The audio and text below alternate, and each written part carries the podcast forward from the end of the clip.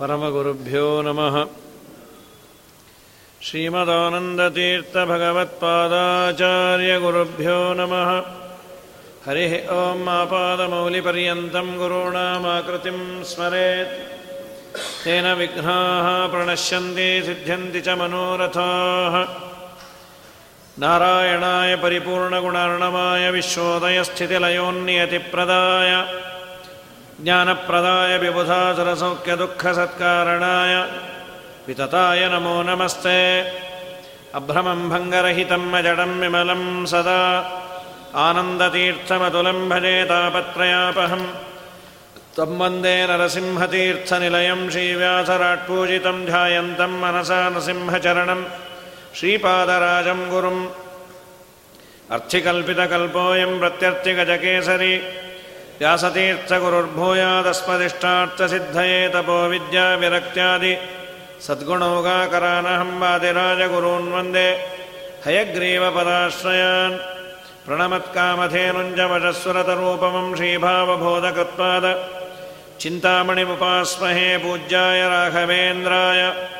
सत्यधर्मरताय च भजतां कल्पवृक्षाय नमतां। कामधेन मे पृथ्वीमण्डलमध्यस्थाः पूर्णबोधमतानुगाः वैष्णवाः विष्णुहृदयाः तान्नमस्ये गुरून्मम योऽन्तप्रविश्य मम वाचमिमां प्रसुप्तां सञ्जीवयत्य किल शक्तिधरस्वधाम्न अन्यांश्च हस्तचरणश्रवणत्वगादीन् प्राणान्नमो भगवते पुरुषाय तुभ्यं ಸ್ವಸ್ಥ್ವಶೇಷತಾಂ ಪಂಚ ಋತುಗಳಲ್ಲಿ ಪಂಚ ಅಗ್ನಿಗಳಲ್ಲಿ ಪಂಚ ರೂಪವ ತಿಳಿದು ಪಂಚಸು ಸಂಸ್ಕಾರಾಂಚಿತನಾಗಿ ದ್ವಿಪಂಚಕರಣದಲ್ಲಿ ಪಂಚಕನರಿವದೆ ಫಲವಿದು ಬಾಳದುದಕ್ಕೆ ಸಿರಿನಿಲಯನ ಗುಣಗಳ ತಿಳಿದು ಭಜಿಸುವುದೇ ಫಲವಿದು ಬಾಳದುದಕ್ಕೆ ಪಂಚ ಋತುಗಳಲ್ಲಿ ನಿನ್ನೆ ದಿವಸ ಕೆಲವೆಲ್ಲ ನೋಡಿದ್ವಿ. ಪಂಚ ಪಂಚ ಅಂದರೆ ಇಪ್ಪತ್ತೈದು ಭಗವಂತನ ರೂಪಗಳು ಅಂತ. ಅದು ಎರಡು ಮೂರು ರೀತಿಯಲ್ಲಿ ಅದಕ್ಕೆ ವ್ಯಾಖ್ಯಾನವನ್ನು ಮಾಡಬಹುದು. ಅದು ಇಪ್ಪತ್ತೈದು ಅಂದರೆ ಏನದು? ಅದಕ್ಕೆ ಶ್ರೀಮದಾಚಾರ್ಯರು ಭಾಗವತ ತಾತ್ಪರ್ಯದಲ್ಲಿ ತೃತೀಯ ಸ್ಕಂದದಲ್ಲಿ ಮೂರು ತರಹದಲ್ಲಿ ಚಿಂತನೆ ಮಾಡಬಹುದು ಅಂತ. ತತ್ವಗಳು ಇಪ್ಪತ್ನಾಲ್ಕು, ಅದರ ಮೇಲೆ ನಿಯಾಮಕ ಭಗವಂತ ಇಪ್ಪತ್ತೈದು. ಇಪ್ಪತ್ನಾಲ್ಕು ತತ್ವಗಳು, ಅದರ ಮೇಲೆ ನಿಯಾಮಕ ಭಗವಂತ ಅಂತ ಇಲ್ಲಿ ಇಪ್ಪತ್ತೈದು. ಕೆಲವು ಕಡೆ ಇಪ್ಪತ್ತಾರು, ಇಪ್ಪತ್ತೇಳು ಅಂತಾನೂ ಬಂದಿದೆ. ಅದಕ್ಕೆ ಶ್ರೀಮದಾಚಾರ್ಯ ಅಂದರೆ ಏನು ಗೊಂದಲ ಇಲ್ಲ? ಇಪ್ಪತ್ತ ಐದು ಅಂತಾನೂ ತಗೊಳ್ಬಹುದು. ಇಪ್ಪತ್ತೈದು ತತ್ವಗಳು ಅಂತ. ಆ ಪ್ರಕೃತಿ ತತ್ವಕ್ಕೆ ಅಭಿಮಾನಿಯಾದ ಮಹಾಲಕ್ಷ್ಮೀ ದೇವಿ ಅಂತ ಒಂದು ಜಡ ಪ್ರಕೃತಿ ಹಾಗೂ ಚೇತನ ಪ್ರಕೃತಿ ಅಂತ ತೆಗೆದುಕೊಂಡಾಗ ಇಪ್ಪತ್ತೈದು ಆಗತ್ತೆ. ಪಂಚಜ್ಞಾನೇಂದ್ರಿಯ, ಪಂಚಕರ್ಮೇಂದ್ರಿಯ, ಪಂಚಭೂತಗಳು, ಪಂಚತನ್ಮಾತ್ರಗಳು, ಅಹಂಕಾರ, ಬುದ್ಧಿ ಮತ್ತು ಮನಸ್ಸು ಮನಸ್ಸು, ಬುದ್ಧಿ, ಅಹಂಕಾರ ಅದರ ಮೇಲೆ ಮಹತ್ತತ್ವ ಅದರ ಮೇಲೆ ಪ್ರಕೃತಿ, ಅಂದರೆ ಇಪ್ಪತ್ತೈದು. ಚೇತನ ಪ್ರಕೃತಿಯನ್ನು ತೆಗೆದುಕೊಳ್ಳೋದಾದರೆ ಇಪ್ಪತ್ತಾರಾಗತ್ತೆ ಇಪ್ಪತ್ತೇಳನೇ ಅವನು ಭಗವಂತ ಅಂತಾನು ತೆಗೆದುಕೊಳ್ಳಬಹುದು ಅಂತ. ಇಲ್ಲಿ ನಾರಾಯಣ ರೂಪ, ಮತ್ತು ಇಪ್ಪತ್ನಾಲ್ಕು ತತ್ವಗಳಿಗೆ ನಿಯಾಮಕವಾದ ಆ ರೂಪಗಳು ಇಪ್ಪತ್ತ ಐದು ರೂಪಗಳನ್ನು ಚಿಂತನೆ ಮಾಡಿ, ಪಂಚ ಸಂಸ್ಕಾರ, ನಿನ್ನೆ ಹೇಳಿದಂತೆ ತಾಪಃ ಪುಂಡ್ರಹ ತಥಾ ನಾಮ, ಮಂತ್ರೋ ನಾಮ ಸ್ಥತೋತ್ತರ ತಾಪ ಅದನ್ನು ವರ್ಷಕ್ಕೊಮ್ಮೆ ತಪ್ತಮುದ್ರಾಧಾರಣೆ ಇದಾದ ಮೇಲೆ ನಿತ್ಯದಲ್ಲಿ ವಿಜೇಂದ್ರ ಸ್ವಾಮಿಗಳ ಕಾಲದಲ್ಲಿ ದೊಡ್ಡ ಚರ್ಚೆನೇ ನಡೀತು ಅಂತ. ಅವರೊಂದು ಗ್ರಂಥವನ್ನೇ ಮಾಡಿಕೊಟ್ಟಿದ್ದಾರೆ ಪುಣ್ಯಾತ್ಮರು. ದೊಡ್ಡ ವಾಕ್ಯಾರ್ಥ ನಡೆದಿತ್ತಂತೆ. ನೀವೇನು ತಪ್ತಮುದ್ರಾಧಾರಣೆಯನ್ನು ಮಾಡ್ತೀರಿ? ಮಾಧ್ವರು, ನಿಮ್ಮ ಮೌಢ್ಯ. ಅದಕ್ಕೆ ಯಾವ ಪ್ರಮಾಣ ಇಲ್ಲ.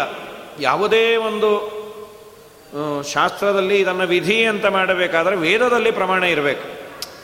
ನೀವು ನಿಮ್ಮ ಮಧ್ವಾಚಾರ ಹೇಳಿದ್ರು, ಅವ್ರು ಹೇಳಿದ್ರು, ಇವ್ರು ಹೇಳಿದ್ರು, ಇದೆಲ್ಲ ಪ್ರಮಾಣ ಅಂತ ಆಗೋದಿಲ್ಲ. ಎಲ್ಲಾದರೂ ವೇದದಲ್ಲಿ ತಪ್ತಮುದ್ರಾಧಾರಣೆ ಮಾಡಬೇಕು ಅಂತ ಪ್ರಮಾಣ ಇದ್ರೆ ಹೇಳ್ರಿ ಸರಿ ಅಂತ. ವಿಜೇಂದ್ರ ಸ್ವಾಮಿಗಳು ದೇವರ ಅನುಗ್ರಹಕ್ಕೆ ಪಾತ್ರರಾದವರು ಮಹಾನುಭಾವರು. ತಕ್ಷಣದಲ್ಲೇ ಗ್ರಂಥವನ್ನು ಬರೆದು, ಚಕ್ರಮೀಮಾಂಸ ಅಂತ ಗ್ರಂಥನೇ ಇದೆ ಅವರು. ಅವರಂದ್ರು ಇದೇ ಪ್ರಮಾಣ ಅಂತ. ಎಲ್ಲಿ ಹೇಳ್ರಿ ಅಂದ್ರಂತ? ಪವಿತ್ರಂ ದೇವಿತಾತಂ ಬ್ರಹ್ಮಣಸ್ಪತಿಂ ಪ್ರಭುರ್ಗಾತ್ರಾಣಿ ಪರ್ಯೇಷಿ ವಿಶ್ವತಃ. ಅತತ್ತತನೋನ್ನ ತದಾಮೋ ಅಷ್ಟತೆ ಶ್ರುತಾಸ ಇದ್ವಹತೆ ಇದು ಪ್ರಾಯ ಈ ಮಂತ್ರವನ್ನು, ಪವಿತ್ರವನ್ನು ಧಾರಣೆ ಮಾಡಬೇಕಾದರೆ ಹೇಳುವಂತಹ ಮಂತ್ರ ಸಂಪ್ರದಾಯದಲ್ಲಿ ಬಂದಿದೆ. ಆದರೆ ನಿಜವಾಗಲೂ ಈ ಮಂತ್ರ ಇರೋದು ವಿಜೇಂದ್ರ ಸ್ವಾಮಿಗಳು ಪವಿತ್ರವಾದ ದೇವರ ಚಕ್ರ ಅಂತ ಅರ್ಥ ಮಾಡ್ತಾರೆ. ಪವಿತ್ರ ಅಂದರೆ ಚಕ್ರ. ಅದನ್ನು ಧಾರಣೆ ಮಾಡಬೇಕು. ಅತಪ್ತ ತನೂಹು ಸುಡಿಸಿಕೊಳ್ಳದ ದೇಹ. ವೇದ ಹೇಳಿದ್ದು ಅತಪ್ತ ತನೋಹು ನತದಾಮೋ ಅಷ್ಟತೆ ಆಮ ಅಂದರೆ ಹಸಿ.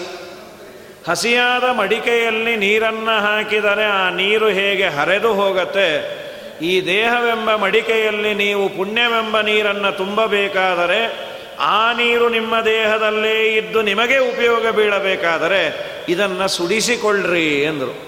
ಸುಡಿಸಿಕೊಳ್ಳೋದು ಅಂದರೆ ಯಾವುದೋ ಬಾಣಲೆ ತಗಲಿಸ್ಕೋಬೋದು ಇನ್ನೇನೋ? ಬರೆ ಹಾಕಿಸ್ಕೋಬೋದು, ಅದ್ಯಾವುದೋ ಅಲ್ಲ.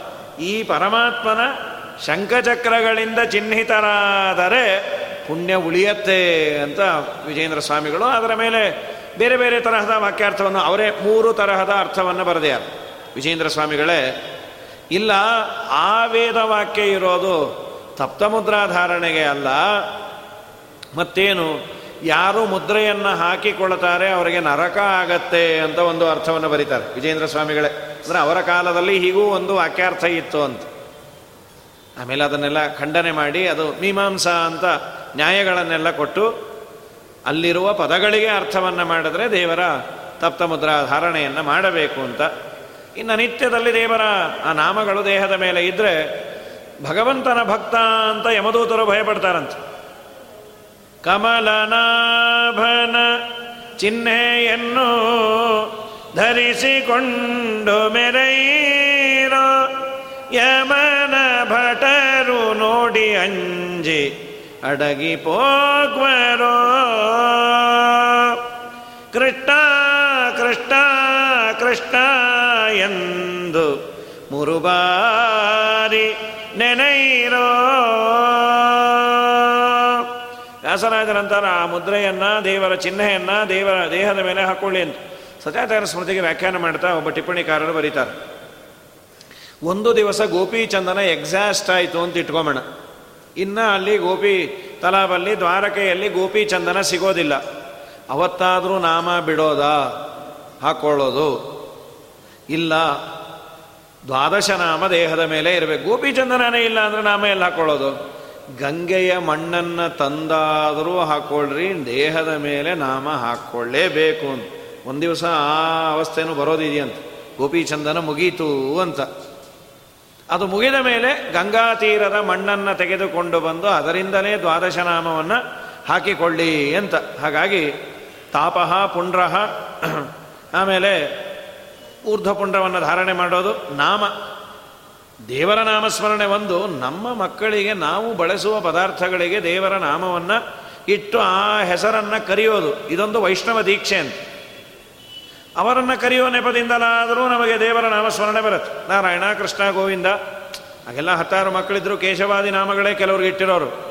ಕೇಶವ, ನಾರಾಯಣ, ಮಾಧವ, ಗೋವಿಂದ, ಈ ಒಂದೇ ಇರುತ್ತೆ, ಅದಕ್ಕೆ ಮೂರು ಹೆಸರಿಡೋದು. ಬೆಳಗ್ಗೆ ಒಂದು, ಮಧ್ಯಾಹ್ನ ಒಂದು, ಸಂಜೆ ಒಂದು, ಅಂತೂ ದೇವರ ನಾಮಸ್ಮರಣೆಯನ್ನು ಮಾಡಿರಿ ಅಂತಾರೆ.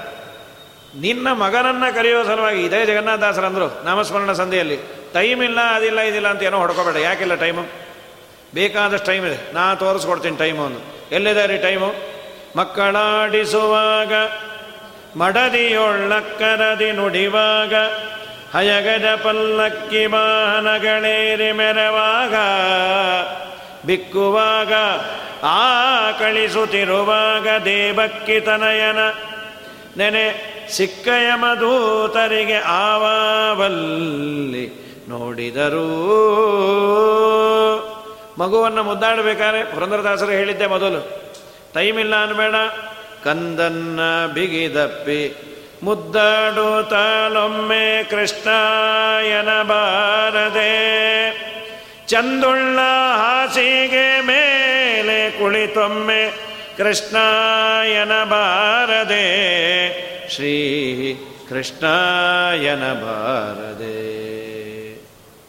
ನರಜನ್ಮ ಬಂದಾಗ ನಾಲಿಗೆ ಇರುವಾಗ ಕೃಷ್ಣಾಯನ ಬಾರದೆ ಶ್ರೀ ಕೃಷ್ಣಾಯನ ಬಾರದೆ ನಿನ್ನ ಮನೆಯಲ್ಲಿ ನೀನು ಹಾಸಿಗೆ ಮೇಲೆ ಕೂತಾಗ ದೇವರನ್ನ ನೆನೆಸ್ಕೊಂಡ್ರು ಯಾಕೆ? ನಮ್ಮ ನಿಮ್ಮ ಸುತ್ತಲೂ ಇದ್ದ ಎಷ್ಟೋ ಜನನ ಪಾಪ ಈ ಟಾರು ಗೀರು ಹಾಕ್ಲಿಕ್ಕೆ ಬಂದಾಗ ಅಲ್ಲೇ ಒಂದು ಟೆಂಟ್ ಹಾಕ್ಕೊಂಡಿರ್ತಾರೆ ಸಣ್ಣ ಸಣ್ಣ ಮಕ್ಕಳು. ತುಂಬ ಆಶ್ಚರ್ಯ ಆಗುತ್ತೆ, ಹೇಗಿರ್ತಾರೋ ಏನೋ, ಮಳೆ ಬಂದರೆ ಗತಿ ಏನು, ಚಳಿ ಆಗುತ್ತೆ. ಭೂಮಿಯ ಥಂಡಿ, ಹೊತ್ತೊತ್ತಿಗೆ ಅನ್ನ ಆಹಾರ ಇರಲ್ಲ. ನಮ್ಮ ಮನೆಗಳಲ್ಲಿ ಅಟ್ಯಾಚ್ ಬಾತ್ರೂಮ್ ಇಲ್ಲ ಅಂದರೆ ರಗಳೆ ಆಗತ್ತೆ. ಕೆಲವು ಕಡೆ ನಾವು ಯಾತ್ರೆ ಗೀತ್ರೆ ಹೋದಾಗ ಅಟ್ಯಾಚ್ ಬಾತ್ರೂಮ್ ಇಲ್ಲ ಅಂದರೆ ನಾವು ಹೋಟೆಲ್ ಆದರೂ ಮಾಡ್ಕೊಳ್ತೀವಿ, ಇಲ್ಲಿರೋದಿಲ್ಲ ಅಂತ ಇಷ್ಟು ನಾವು ಆ ತರಹದ ಸುಖಕ್ಕೆ ಮರಗಿದ್ದೀವಿ. ಅವ್ರಿಗೆ ಬಾತ್ರೂಮ್ ಇಲ್ಲ, ಟಾಯ್ಲೆಟ್ ಇಲ್ಲ. ಜೀವನವನ್ನು ನಡೆಸ್ತಾ ಇರ್ತಾರೆ, ಏನೋ ಮಾಡ್ತಾರೆ, ಏನೋ ತಿಂತಾರೆ, ಅನಿವಾರ್ಯ. ಇಂಥವರ ಮಧ್ಯದಲ್ಲಿ ನಾನಿದ್ದಾಗೂ ನನಗೆ ಕೂಡಲಿಕ್ಕೆ, ಇರಲಿಕ್ಕೆ ಸೂರು, ಕೂಡಲಿಕ್ಕೆ ಒಂದು ಒಳ್ಳೆ ಗಾದಿ ತಿನ್ನಲಿಕ್ಕೆ ಉಣ್ಲಿಕ್ಕೆ, ನನಗೆ ಉಳಿದದ್ದನ್ನು ಬ್ಯಾಂಕಲ್ಲೋ, ಇನ್ನೆಲ್ಲೋ ಇನ್ವೆಸ್ಟ್ ಮಾಡಲಿಕ್ಕೂ ದೇವರು ಕೊಟ್ಟ್ಯಾನಲ್ಲ ನಿನಗೊಂದು ದೊಡ್ಡ ನಮಸ್ಕಾರ ಅಂತ ದೇವರನ್ನು ನೆನೆಯು. ನೀ ಕಷ್ಟ ಬಂದಾಗಿನಕ್ಕಿನ್ನ ಸುಖವಾಗಿದ್ದಾಗ ಹೆಚ್ಚು ನೆನೆಸ್ಕೋಪ. ಯಾಕೆಂದ್ರೆ ನಿನ್ನ ಸುತ್ತಮುತ್ತಲು ಇವತ್ತಿಗೂ ಎಕ್ಸಾಂಪಲ್ಗೆ ದೇವರು ನೂರಾರು ಜನರನ್ನು ಬಿಟ್ಟ್ಯಾನ ಕಷ್ಟಪಡ್ತಾ ಇರೋರು ನಮ್ಮ ಕಣ್ಣೆದರಿಗೆ ಬೇಕಾದಷ್ಟು ಜನ ಇದ್ದಾರೆ. ಅಂಥವರು ಇದ್ದಾಗ ನಾನು ಚೆಲ್ಲೋದೆಷ್ಟು, ಮೃಷ್ಟಾನ್ನವನ್ನು ತಿನ್ನೋದೆಷ್ಟು, ಇಷ್ಟೆಲ್ಲ ಮಾಡುವ ಭೋಗ ಭಾಗ್ಯವನ್ನು ನೀನು ಕೊಟ್ಟೆಲ್ಲ, ನಿನಗೊಂದು ನಮಸ್ಕಾರ ಅಂತ. ಅದಕ್ಕೆ ಚಂದುಳ್ಳ ಹಾಸಿಗೆ ಮೇಲೆ ಕುಳಿತಾಗ ಕೃಷ್ಣ ಎನಬಾರದೆ ನರಜನ್ಮ ಬಂದಾಗ ಅನ್ನೋದು. ಆದ್ದರಿಂದ ನಾಮ, ಇನ್ನು ಮಂತ್ರ, ದೇವರ ಮಂತ್ರಸ್ತೋತ್ರಗಳನ್ನು ಇವೆಲ್ಲವನ್ನು ಮಾಡೋದು ಇಮಿ ಅಮೀಹಿ ಪಂಚ ಸಂಸ್ಕಾರ ಅಂತ. ದ್ವಿಪಂಚಕರಣದಲ್ಲಿ, ಹತ್ತು ಇಂದ್ರಿಯಗಳಲ್ಲಿ ದೇವರೇ ವ್ಯಾಪಾರವನ್ನು ಮಾಡಿಸ್ತಾನೆ ಅಂತ. ಚಿಂತನೆಯನ್ನು ಮಾಡ್ತಾ ಭಗವದ್ಗೀತೆಯಲ್ಲಿ ತುಂಬ ಸುಂದರವಾದ ವಿವರಣೆಯನ್ನು ಕೊಡ್ತಾರೆ. ಶ್ರೋತ್ರಾದೀನ್ ಇಂದ್ರಿಯಾಣ್ಯನ್ಯೇ ಸಂಯಮಾಗ್ನಿಶು ಜುಕ್ವತಿ ಯಜ್ಞ ಯಜ್ಞ ಮಾಡಬೇಕು ಅಂತ ಹೇಳದ ದೇವರು ಸನ್ಯಾಸಿಗಳಿಗೆ ಯಜ್ಞ ಇಲ್ಲ. ಅವರು ಬೆಂಕಿಯನ್ನು ಮುಟ್ಟಬಾರದು. ಮತ್ತೆ ಅವರು ಮಾಡುವ ಯಜ್ಞ ಯಾವುದು? ಅದಕ್ಕೆ ದೇವರಂದ, ಇಂದ್ರಿಯಗಳನ್ನು ಹೊರಗಿನ ಸೆಳೆತಕ್ಕೆ ಒಳಗಾಗದಂತೆ ನೋಡಿಕೊಳ್ಳೋದೇ ಅದೊಂದು ದೊಡ್ಡ ಯಜ್ಞ ಅಂತ ದೇವರಂದ. ಎಲ್ಲರೂ ಮಾಡಬಹುದಾದ, ಮಾಡಲೇಬೇಕಾದ ಯಜ್ಞ. ಶ್ರೋತ್ರಾದಿ ಇಂದ್ರಿಯಗಳನ್ನು ಸಂಯಮ, ಅದನ್ನು ನಿಯಮನೆ ಮಾಡೋದು. ಅದಕ್ಕೆ ಏನು ಮಾಡಬೇಕು ದೇವರಂದ ಸ್ವಲ್ಪ ತಿನ್ನೋದು ಕಮ್ಮಿ ಮಾಡುವಂದ ಅಪರೇ ನಿಯತಾಹಾರಾಹ. ನಿಯತವಾದ ಅನ್ನ ಆಹಾರವನ್ನು ತಿಂದರೆ ರಾಘವೇಂದ್ರ ಸ್ವಾಮಿಗಳು ಗೀತಾವಿರತೆಯಲ್ಲಿ ಬರೀತಾರೆ. ನಿನ್ನ ಆಹಾರ ಸ್ವಲ್ಪ ಕಮ್ಮಿ ಇದ್ದರೆ ನಿನ್ನ ಎರಡು ರೀತಿಯಾಗಿ. ಒಂದು, ಶಾಸ್ತ್ರವಿಹಿತವಾದ ಆಹಾರ ತಿನ್ನು, ಕಾಮೋದ್ರೇಕ ಆಗೋದಿಲ್ಲ, ಆಹಾರವನ್ನು ಕಡಿಮೆ ತಿನ್ನು. ಕಡಿಮೆ ತಿಂದಾಗ ನೋಡಿ, ಆಹಾರ ಕಮ್ಮಿ ಇದ್ದಾಗ ಯಾವುದು ಬೇಡ ಅನಿಸುತ್ತೆ. ಹೊಟ್ಟೆಗೆ ಸರಿ ಬೀಳದೇ ಇದ್ದರೆ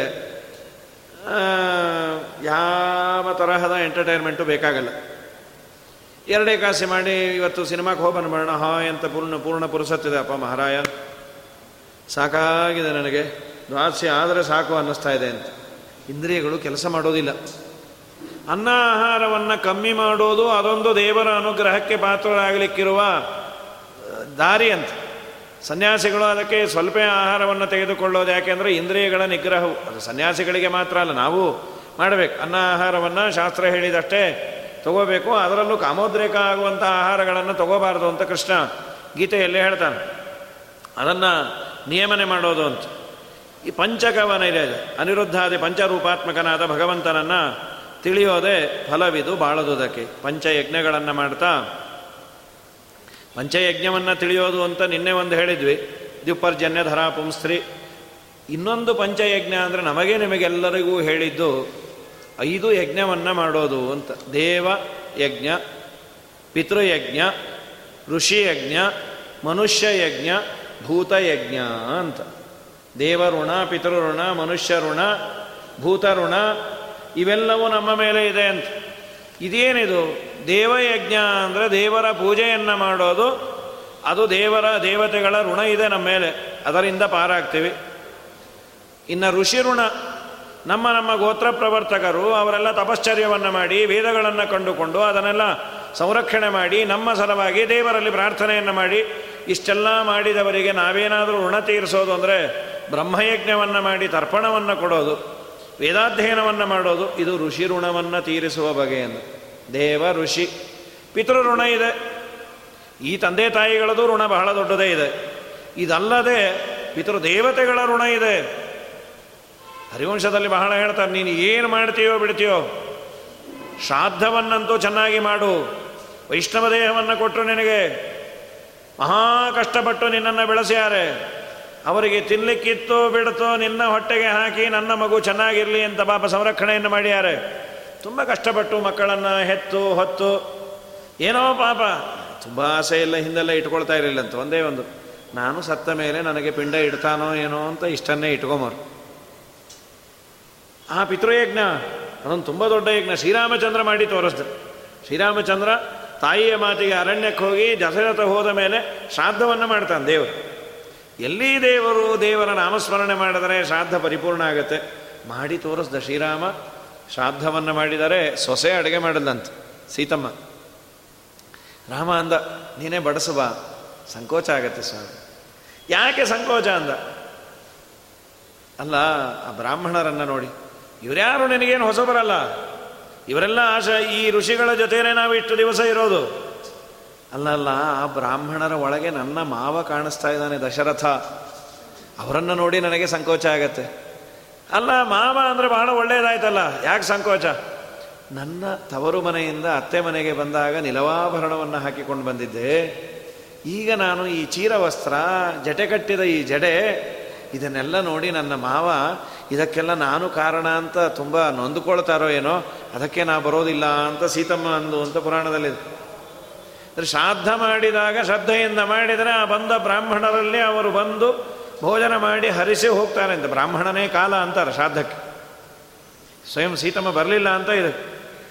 ಹೀಗಾಗಿ ದೇವ, ಋಣ, ದೇವ, ಋಷಿ, ಪಿತೃ, ಮನುಷ್ಯ, ಭೂತ ಮನುಷ್ಯನ ಋಣ ಇದೆ. ಯಾವ ಜನ್ಮದಲ್ಲಿ, ಯಾರಿಂದ, ಏನೇನು ತೊಗೊಂಡಿರ್ತೀವೋ ಅಥವಾ ನಮಗೆ ಬೇಕಾದಷ್ಟು ಮನುಷ್ಯರಿಂದ ಉಪಕಾರ ಆಗಿರುತ್ತೆ.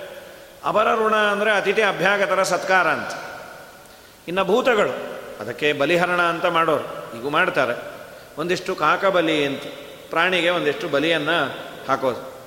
ಈ ಎಲ್ಲ ಯಜ್ಞಗಳನ್ನು ಮಾಡಿದರೆ ಋಣದಿಂದ ನಾವು ವಂಚಿತ, ಋಣದಿಂದ ನಾವು ಆಚೆ ಬರಬಹುದು. ಅಂಥೇಳಿ ಇದಾದ ಮೇಲೆ ಇದೆಲ್ಲವನ್ನು ಮಾಡಿದ ಮೇಲೆ ದೇವರ ಚಿಂತನೆಯನ್ನು ಮಾಡುವಂತ.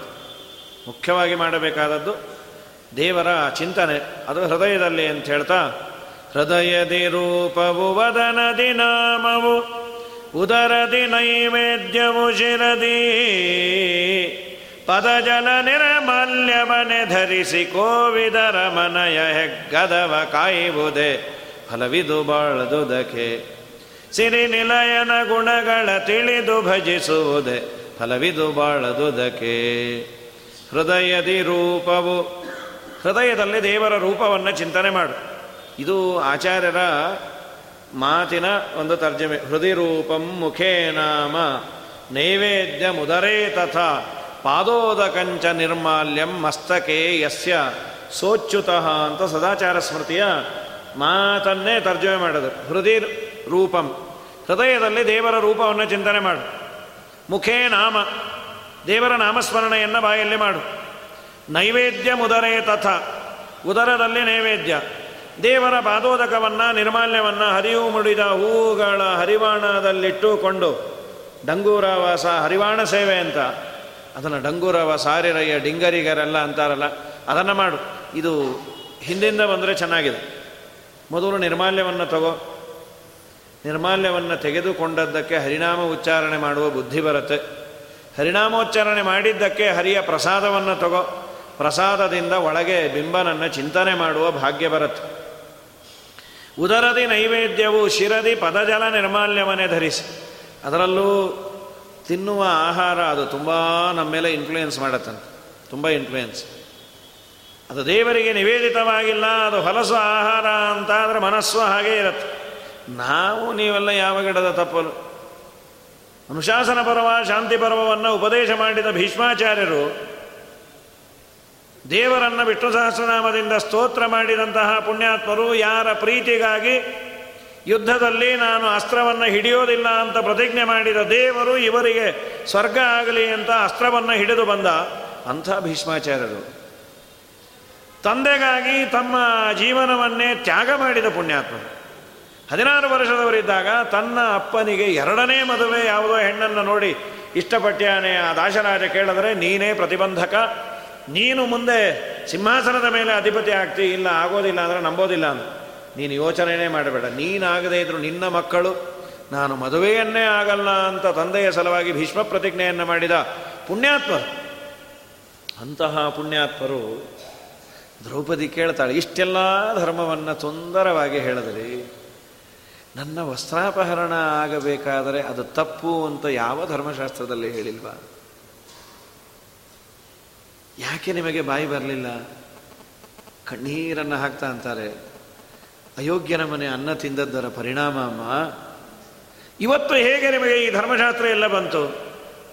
ನಿನ್ನ ಯಜಮಾನ ಮಾಡಿದ ದೊಡ್ಡ ಪುಣ್ಯ ಕೆಲಸ ನನ್ನ ದೇಹದಲ್ಲಿ ದುರ್ಯೋಧನನ ಮನೆ ಅನ್ನದಿಂದ ತಿಂದ ರಕ್ತ ಎಲ್ಲ ಆಚೆ ಬಂದಿದೆ. ತುಂಬ ಚೆನ್ನಾಗಿ ಇದ್ದೀನಿ. ಅದೆಲ್ಲ ಹೊರಗೆ ಹೋದ ಮೇಲೆ ನನಗೆ ಈ ಬುದ್ಧಿ ಬಂತು. ಭೀಷ್ಮರಂತಹ ಮಹಾನುಭಾವರಿಗೆ ಇದು ತಪ್ಪು ಅನ್ನುವ ಬಾಯಿ ಬರಲಿಲ್ಲ. ಮತ್ತು ವಿಧುರ ಅನ್ನಲ್ಲ ವಿಧುರ ಆನರರಿ ಸರ್ವಿಸ್ ಮಾಡ್ತಾ ಇದ್ದ.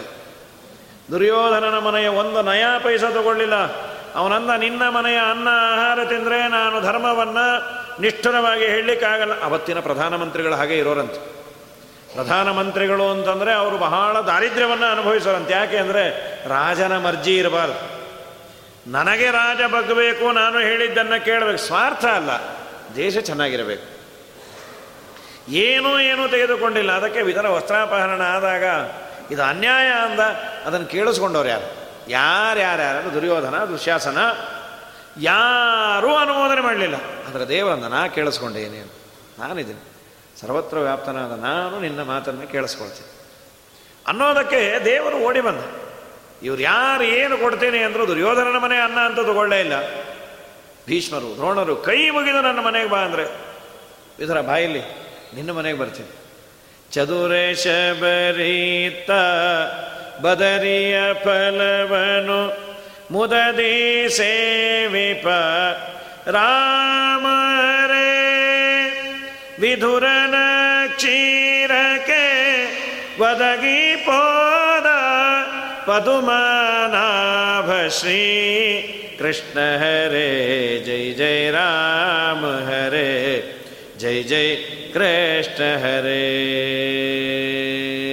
ವಿಧುರನ ಕ್ಷೀರಕ್ಕೆ ಒದಗಿ ಪೋದ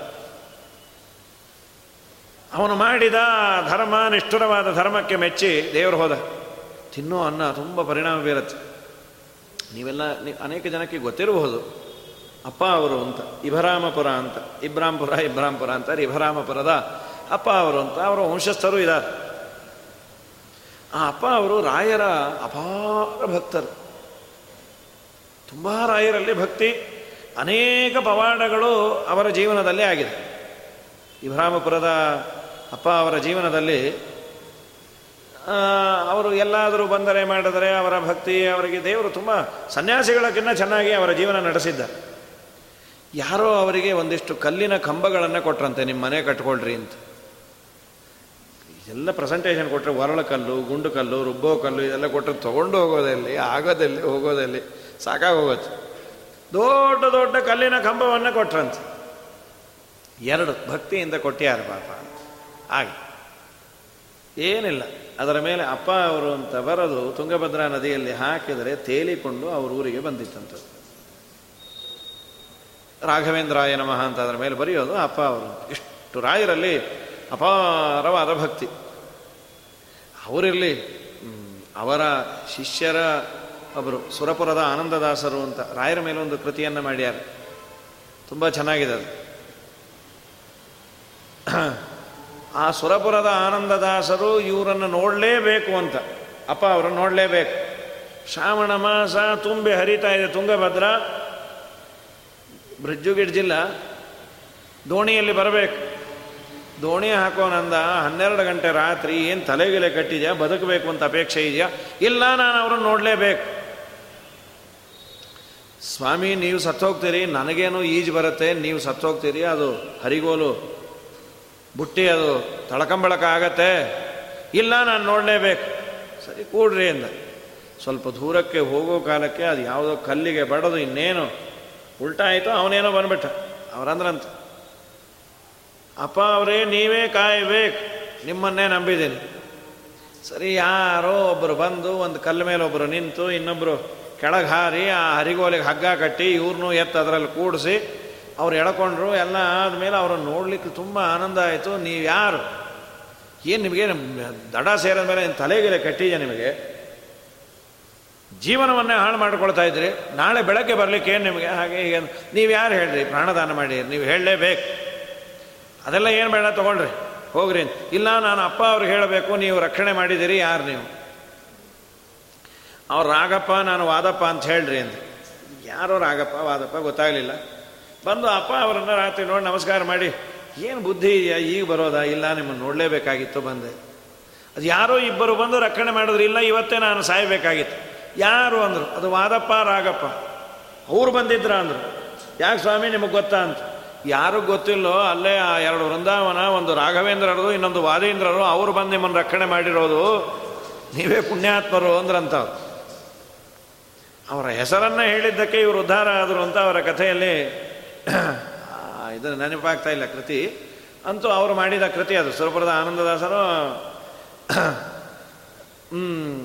ಆ ಅಪ್ಪ ಅವರು ಮೈಸೂರಿನ, ಮೈಸೂರಿಗೆ ಬಂದಿದ್ದರು ಮೈಸೂರಿನ ಕಟ್ಟೆ ಮನೆ ಅಂತಿದೆ, ಅಲ್ಲಿ ಅಪ್ಪ ಅವರ ವಿಶೇಷ ಸನ್ನಿಧಾನ, ಆರಾಧನೆ ಎಲ್ಲ ಮಾಡ್ತಾರೆ. ಮೈಸೂರಿನ ಅರಮನೆಗೆ ಕರೆದ್ರಂತೆ, ನೀವು ಬರಬೇಕು. ನಾವು ಬರ್ತೀವಿ, ಆದರೆ ಒಂದು ಕಂಡೀಷನ್ ಅಂತ. ನಾವು ಹೇಳೋದಲ್ಲಿ ತೋಡಬೇಕು ಅಂದ್ರಂತೆ. ಏನೋ ಆಚಾರ್ಯ ನಿಮ್ಮ ಮನೆ ನಮ್ಮ ಮನೆಗೆ ಬರಬೇಕು ಪಾದೂಳೆ ಹಾಕ್ಬೇಕು. ಸರಿ, ನಾ ಬಂದು ಕೂಡಲೇ ನಿಮ್ಮ ಮನೆ ತೋಡಬೇಕು ಅಂದರೆ ಬರಲೇಬೇಡ್ರಿ ಅಂತೇಳಿ. ಮನೆ ತೋಡಬೇಕು, ಮಾಡಬೇಕು, ಅದು ಏನದು? ಯಾಕೆ ಅಂದ್ರೆ, ಇಲ್ಲ, ನಾ ಹೇಳಿದ್ದು ನೀವು ಕೇಳಬೇಕು. ಆಗಲಿ ಬನ್ನಿರಿ ಎಂದು ಅಲ್ಲೊಂದು ಕಡೆ ಅರಮನೆಯಲ್ಲಿ ತೋಡಿಸಿದಾಗ ಒಂದು ಪಂಚಮುಖಿ ಪ್ರಾಣದೇವರು ಸಿಗ್ತದೆ ಅವರು ಸೂಚನೆ ಆಗಿತ್ತು, ಪಂಚಮುಖಿ ಪ್ರಾಣ, ಇವತ್ತು ಅದು ಆ ಪರಂಪರೆಯಲ್ಲಿದೆ ಅದು. ಕೃಷ್ಣಾಚಾರ್ಯರು ಅಂತ ಆ ಪರ ಈಗಿರೋರು, ಅವರು ಪೂಜೆ ಇದು ಮಾಡ್ತಾರೆ.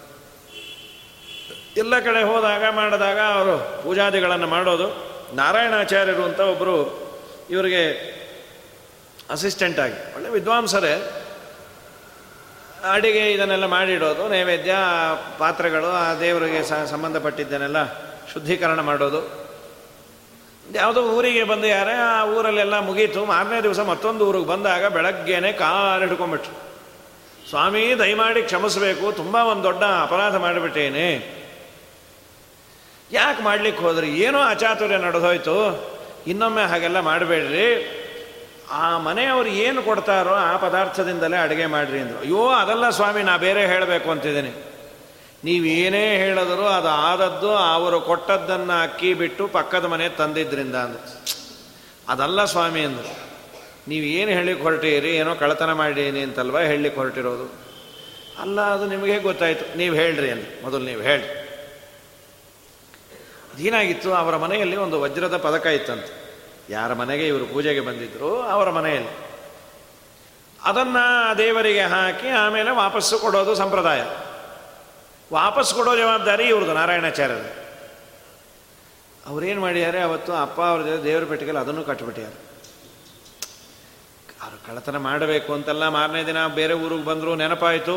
ಹಿಂದಿನವ್ರಿಗೆ ಅದೊಂದು ತುಂಬ ಕಳಕಳಿ ಇತ್ತು. ಯಾರ್ದಾನ್ನ ಪದಾರ್ಥ ತಮ್ಮ ಮನೇಲಿದ್ದರೆ ಅವರು ಕೊಡೋವರೆಗೂ ಅವ್ರಿಗೆ ನೆಮ್ಮದಿ ಇರ್ತಿರ್ಲಿಲ್ಲ. ಈಗ ಮರತಾಟ ದಿನ ಅವರೇ ಮರೀಲಿ ಅಂತ ಆನಂದ. ಹೋಗಲಿ ಬಿಡು ಸದ್ಯ, ಅವರು ಮರೆತು ಬಿಟ್ಟೆ ನಾನು ಮರೆತು ಬಿಟ್ಟೇನೆ ಅಂತ ಹೇಳಿ. ಅದನ್ನು ಯಾಕೆ ನೀವು ತಂದ್ರಿ? ಏ, ನಾನು. ಅದು ಏನು ಗೊತ್ತಿಲ್ಲ ಸ್ವಾಮಿ, ಇವತ್ತು ಯಾಕೆ ಆ ಕಳ್ಳ ಬುದ್ಧಿ ಬಂತು ಗೊತ್ತಾಗಲಿಲ್ಲ. ನಾನು ಎಲ್ಲ ಕೊಟ್ಟು ಬರೋನು ಕಳತನ ಮಾಡಿದೆ ಅನ್ನಿಸ್ತಾ ಇದೆ, ದಯಮಾಡಿ. ಇಷ್ಟ ನಿಮ್ಮದು ನಾ ಮುಂದೆ ಹೇಳ ಅಂದ್ರೆ. ಹೇಳ್ರಿ ಸ್ವಾಮಿ. ನೀವು ಅವರು ಕೊಟ್ಟ ಅಕ್ಕಿ ಬೇಡ ಅಂದ್ರಿ ಅಲ್ವಾ? ನಿಮಗೆ ಗೊತ್ತಾಯ್ತು. ನೀವು ಅಂದ್ರೋ ಇಲ್ಲೋ ಹೇಳ್ರಿ. ಹೌದು ಸ್ವಾಮಿ. ಯಾಕಂದ್ರಿ ಸ್ವಲ್ಪ ದಪ್ಪ ಇತ್ತು, ಕಾಳು. ಅವು ಪಾಪ ಅಂಥ ಶ್ರೀಮಂತರಲ್ಲ, ಸ್ವಲ್ಪ ದಪ್ಪ ಅಕ್ಕಿ ಕೊಟ್ಟಿದ್ದು. ದಪ್ಪ ಅಕ್ಕಿ ತಿನ್ನೋದು ಕಷ್ಟ. ಅವ್ರೇನು ಮಾಡಿದ್ರು? ಅಪ್ಪ ಅವ್ರಿಗೆ ಆಗೋದಿಲ್ಲ, ಸಣ್ಣ ಅಕ್ಕಿ ಇದ್ರೆ ಕೊಡ್ರಿ ನಾವು ದರಿದ್ರರು ನಮ್ಮ ಹೊಲದಲ್ಲಿ ಏನು ಬೆಳೆದಿದೆಯೋ ಅದನ್ನು ಕೊಡ್ತೀವಿ. ಸಣ್ಣ ಅಕ್ಕಿ ನಮ್ಮಲ್ಲಿ ನಿಮ್ಮಲ್ಲಿಲ್ಲ ನಮಗೆ ಗೊತ್ತು. ನಿಮ್ಮ ಮನೆ ಸಾಲಲ್ಲೇ ಮೂರನೇ ಅವ್ರ ಮನೆ ಇದೆ, ಅಲ್ಲಿ ಹೋಗ್ರಿ, ಅವ್ರು ಸಣ್ಣಕ್ಕಿ ಮಾತ್ರ ಬಳಸ್ತಾರೆ ತಿನ್ನಲಿಕ್ಕೆ ಅವ್ರು ಹೇಳ್ರಿ ಮನೇಲಿ ದೊಡ್ಡವ್ರು ಬಂದ್ಯಾರೆ ಸ್ವಲ್ಪ ದೊಡ್ಡವ್ರಿಗೆ ಅಕ್ಕಿ ಬೇಕು ಅಂತ. ಮತ್ತೆ ಮಂತ್ರಾಕ್ಷತೆ ದಾನಕ್ಕೆ ಅನ್ಬೇಡ್ರಿ, ಅವರು ನಿಮ್ಮನೆ ಥರದ್ದೇ ಇಟ್ಟಿದ್ದಾರೆ. ದೊಡ್ಡವರಿಗೆ ಕೊಡ್ರಿ ಅಂತ ಕೇಳ್ರಿ.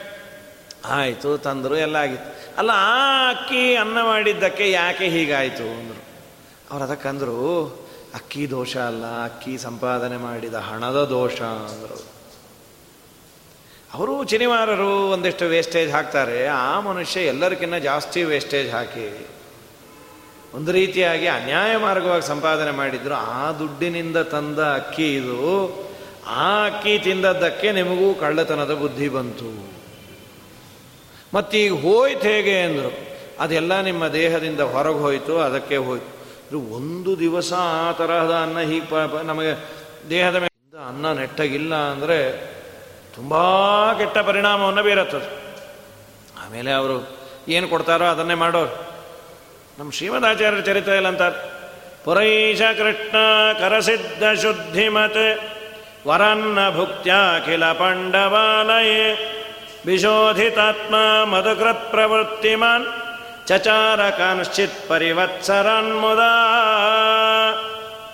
ಶ್ರೀಮದಾಚಾರ್ಯರು ಜಗತ್ತಿಗೆ ಗುರುಗಳಾದ ವಾಯುದೇವರು. ಆ ವಾಯುದೇವರ ಗುರುಗಳಾಗುವ ಭಾಗ್ಯ ಈ ಅಚ್ಯುತ ಪ್ರೇಕ್ಷರಿಗೆ ಎಲ್ಲಿಂದ ಬಂತು ಅಂದರು? ಎಲ್ಲಿಂದ ಬಂತು ಅಂದರೆ ಅವರು ಮೊದಲು ಭಿಕ್ಷಾಟನೆಯನ್ನು ಮಾಡೋರು. ಅದು ಎಲ್ಲಿ ಅಂದರೆ ಭೀಮಸೇನ ದೇವರ ಮನೆ ಗಲ್ಲಿಯಲ್ಲಿ ಭಿಕ್ಷಾಟನೆ ಮಾಡೋರಂತೆ. ಎಂಥ ಭಾಗ್ಯ ಅದು. ದ್ರೌಪದಿ ಮಾಡಿದ ಅಡುಗೆ ಭೀಮಸೇನ ದೇವರ ನೈವೇದ್ಯ ಅದನ್ನು ಹಾಕೋಳಂತೆ ದ್ರೌಪದಿ. ಪುರೈಷ ಕೃಷ್ಣ ಕರಸಿದ್ಧ ಶುದ್ಧ. ಆ ಭಾರತೀ ದೇವಿ ಹಾಕಿದ ಅನ್ನವನ್ನು ಉಂಡಿದ್ದರ ಪರಿಣಾಮ ಜಗದ್ಗುರುಗಳಾದ ವಾಯುದೇವರ ಗುರುಗಳಾಗೋ ಭಾಗ್ಯ ಎಂಥ ದೊಡ್ಡ ಭಾಗ್ಯ ಅದು? ಒಳ್ಳೆಯ ಅನ್ನ, ಅದು ಎಷ್ಟು ಜನ್ಮದ ಭಾಗ್ಯವೋ? ಭೀಮಸೇನ ದೇವರ ನೈವೇದ್ಯ ಅಂದ್ರೆ ಏನ್ರಿ ಅದು? ವಾ, ಭಾರತೀ ದೇವಿಯ ಕೈಯಿನ ಅನ್ನ. ಅದಕ್ಕಾಗಿ ಈ ಬುದ್ಧಿ ಬಂತು. ಅದು ಒಳ್ಳೆಯ ಅನ್ನ ತುಂಬ ಪರಿಣಾಮವನ್ನು ಬೀರತ್ತೆ. ಒಳ್ಳೆಯ ಅನ್ನ ಅಂದರೆ ಯಾವುದೋ ಒಂದು ಇನ್ನೂರು, ಮುನ್ನೂರು ರೂಪಾಯಿಗೆ ತೊಗೊಂಡು ಬಾಸುಮತಿ, ರೈಸು, ಮೈಕ್ರೋವನ್ನಲ್ಲಿ ಮಾಡಿ ಅಲ್ಲ ಅಲ್ಲ, ದೇವರಿಗೆ ನಿವೇದಿತವಾಗಿ ವಿಶ್ವದೇವ ಮಾಡಿ ಉಳಿದ ಅನ್ನವನ್ನು ತಿನ್ನೋದಿದೆಯಲ್ಲ? ಅದು ಮಾಡಿದರೆ ತುಂಬ ಅಂತ ಅದಕ್ಕೆ ಹೃದಯದಿ ರೂಪವು, ವದನದಿ ನಾಮವು. ಹೃದಯದಲ್ಲಿ ದೇವರ ರೂಪವನ್ನು ಚಿಂತನೆ ಮಾಡು. ವದನದಿ ನಾಮವು, ವದನದಲ್ಲಿ ಸದಾ ನಾಮ ಸಂಕೀರ್ತನೆ ಮಾಡು. ಅದಕ್ಕೇನು ಯಾವ ತರಹದ ರಿಸ್ಟ್ರಿಕ್ಷನ್ಸ್ ಇಲ್ಲ. ನಾರಾಯಣ, ಕೃಷ್ಣ, ಗೋವಿಂದ ಅನ್ಲಿಕ್ಕೆ ಅದು ಮಡಿನೇ ಹುಟ್ಟಿರಬೇಕು ಧಾವಳಿಲೇ ಇರಬೇಕು ಏನೇನೇನೇನೇನೇ ಇಲ್ಲ. ಯಾವಾಗ ಬಿಡ್ತೀಯೋ ಆವಾಗೇ ಮೈಲಿಗೆ, ಯಾವಾಗ ಅಂತೀಯೋ ಆವಾಗಲೇ ಮಡಿ. ಸದಾ ಗಂಟೇನು ಹೋಯ್ತು ಅಂತ. ಜಲಜಾನಾಭನ ನಾಮವು ಈ ಜಗಕ್ಕೆಲ್ಲ ಜನನ ಮರಣ ಹರವು ಸುಲಭವೆಂದೆನಲಾಗಿ ಸುಖಕ್ಕೆ ಕಾರಣವಿದು ಬಲ್ಲಿದ ಪಾಪಂಗಳ ಪರಿಹರಿಸುವುದೆಂದು ತಿಳಿದು ತಿಳಿಯದಿ ಹರೇ. ಹೇ ಜಿಕ್ವೆ ಮಾಧವಯನ ಬಾರದೆ ಮಾತು ಮಾತಿಗೆ ಕೇಶವ. ನಾರಾಯಣ ಮಾಧವಯನ ಬಾರದೆ ಪ್ರಾತಃ ಕಾಲದೊಡೆದ್ದು ಪಾರ್ಥ ಸಾರಥಿಯನು ಪ್ರೀತಿಲಿ ನೆನೆದರೆ ಪ್ರೀತನಾಗುವ ಹರಿ. ಮಾತು ಮಾತಿಗೆ ಕೇಶವ, ನಾರಾಯಣ, ಮಾಧವ ಎನಬಾರದೆ ಮಾತು ಮಾತಿಗೆ ಹರಿಸ್ಮರಣೆಯನ್ನು ಮಾಡು. ಹೃದಯದಲ್ಲಿ ದೇವರ ರೂಪವನ್ನು ಸದಾ ಹತ್ತಿರ ಇದ್ದಾನೆ ಅಂತ ಅವಳು ವೇಶ್ಯಾಸ್ತ್ರಿ ಅಂತಾಳು. ತಿಂಗಳ ಏಕಾದಶಕಂದ ಭಾಗವತದಲ್ಲಿ ಇಪ್ಪತ್ನಾಲ್ಕು ಗುರುಗಳಲ್ಲಿ ಅವಳು ಒಬ್ಬಳು ಎಂಥ ಕೆಲಸ ಮಾಡದೆ ಹೊಲಸು ದೇಹವನ್ನು ತೃಪ್ತಿಪಡಿಸೋದೇ ಜೀವನದ ಗುರಿ ಅಂದ್ಕೊಂಡು ಯಾರ್ಯಾರೋ ನನ್ನಲ್ಲೇ ಸುಖವನ್ನು ಬೇಡಲಿಕ್ಕೆ ಬಂದವರು ನನಗೆ ಸುಖ ಕೊಡ್ತಾರೆ ಅಂದ್ಕೊಂಡೆ ಎಷ್ಟು ತಪ್ಪನ್ನು ಮಾಡಿದೆ. ನನಗೆ ವಯಸ್ಸಾಯಿತು, ನನ್ನನ್ನು ಯಾರೂ ನೋಡೋದಿಲ್ಲ. ಛೇ, ಎಂಥ ಕೆಲಸ ಮಾಡಿದೆ, ಅನ್ಯಾಯವಾಗಿ ದೇಹವನ್ನು ಹಾಳು ಮಾಡಿಕೊಂಡೆ ಅಂತ ಅಳತಾ ಕೂತಾಗ ದೇವರು ತನ್ನ ದರ್ಶನವನ್ನು ಕೊಟ್ಟಂತೆ. ಸಂತಂ ಸಮೀಪೇ ರಮಣಂ ರತಿಪ್ರದಂ ವಿತ್ತಪ್ರದಂ ನಿತ್ಯಮಿಮಂ ವಿಹಾಯ. ಅಕಾಮದಂ ದುಃಖ ಭಯಾತಿ ಶೋಕ ಮೋಹಪ್ರದಂ ತುಚ್ಛಮಹಂ ಭಜೇ ಜ್ಞಾ ಅತ ಸ ಅತ ಅತಿ ಸಮೀಪೇ ಸಂತಂ ಅತೀ ಸಮೀಪದಲ್ಲೇ ಇದ್ದಾಳೆ। ರಮಣಂ ರತಿಪ್ರದಂ ನನ್ನ ಗಂಡನೂ ಹೌದು ಅಂತಾಳೆ। ಮಧ್ವಾಚಾರ್ಯರಂತಾಳೆ ಕಂಡ ಕಂಡವರೆಲ್ಲ ಗಂಡ ಅಂತ ಉಪಾಸನೆ ಮಾಡೋ ಹಾಗಿಲ್ಲ ದೇವರನ್ನು. ಅವಳೊಬ್ಬಳು ಅಪ್ಸರಾ ಸ್ತ್ರೀಯ ಅವತಾರ ಅಂತ. ಅವಳಿಗೆ ಮಾತ್ರ ಎಲಿಜಿಬಿಲಿಟಿ ಇದೆ ಅಂತ ಆಚಾರ್ಯರಂತಾರೆ ರತಿಪ್ರದಂ ವಿತ್ತಪ್ರದಂ ಏನು ಬೇಡಿದ್ದನ್ನೆಲ್ಲ ಕೊಡಬಲ್ಲ. ಎಲ್ಲ ಸಾಮಗ್ರಿಗಳು ಇದ್ದು ದೇವರ ಸಂಕಲ್ಪ ಒಂದಿಲ್ಲ ಅಂದರೆ ಸುಖ ಪಡಲಿಕ್ಕೆ ಆಗೋದಿಲ್ಲ. ಏನೂ ಸಾಮಗ್ರಿ ಇಲ್ಲ ಮನೆಯಲ್ಲಿ. ದೇವರ ಸಂಕಲ್ಪ ಒಂದು ಗಟ್ಟಿಯಾಗಿದೆ. ಇವನು ದಿನಾ ಮೃಷ್ಟಾನ್ನ ಉಣ್ಲಿ ಅಂತ ಯಾರೋ ಫೋನ್ ಮಾಡಿ ಕರೀತಾರೆ. ಇವತ್ತು ಬಂದ್ರಿ ನಿನ್ನೆ ಬನ್ರಿ. ನೀವು ನಿಮ್ಮ ಮನೇಲಿ ಊಟ ಮಾಡಿ ಎಷ್ಟು ದಿನ ಆಯಿತು? ನಾನು ನಮ್ಮ ಮನೇಲಿ ಊಟ ಮಾಡಬಾರ್ದು ಅಂತಾನೆ ಪ್ರತಿಜ್ಞೆ ಮಾಡಿ ಏನಪ್ಪ? ಪರಾನ್ನವೇ ನಿಯಮ ಅಂತ ದೇವರು ದಿನ ಹಾಕಿಸ್ತಾ ಮೃಷ್ಟಾನ್ನ ಅಂತ. ಕೊಡುವ ದೇವರು ದಿನ ಮೃಷ್ಟಾನ್ನ ಕೊಡಬೇಕು ಅಂದರೆ ಯಾರೋ ಏನೋ ಕರೆದು ಮಾಡ್ತಾರೆ. ಮನೆಯಲ್ಲಿ ಎಲ್ಲ ಪದಾರ್ಥಗಳಿದ್ರು ಇವನು ಉಣಬಾರದು ಅಂತ ದೇವರ ಸಂಕಲ್ಪ ಇದ್ದರೆ ಒಂದು ಇವನಿಗೆ ಅಡುಗೆ ಬರೋದಿಲ್ಲ. ಅಥವಾ ಇವನು ಮಾಡಿದ ದಿವಸ ಮನೆಯಲ್ಲಿ ಇವನಿಗೇನೋ ಕೆಮ್ಮೋ, ನೆಗಡಿನೋ ಇನ್ನೊಂದು ಬಂದು ಹೇಗಿದೆ. ಅಯ್ಯೋ, ಏನು ತಿಂದರೂ ಸಗಣಿ ತಿಂದ ಹಾಗಿದೆ ಅಂತ ನಾಲಿಗೆ ಕೆಟ್ಟು ಹೋಗಿ ಏನೇನೇನೇನೇನು ಚೆನ್ನಾಗಿರೋದಿಲ್ಲ.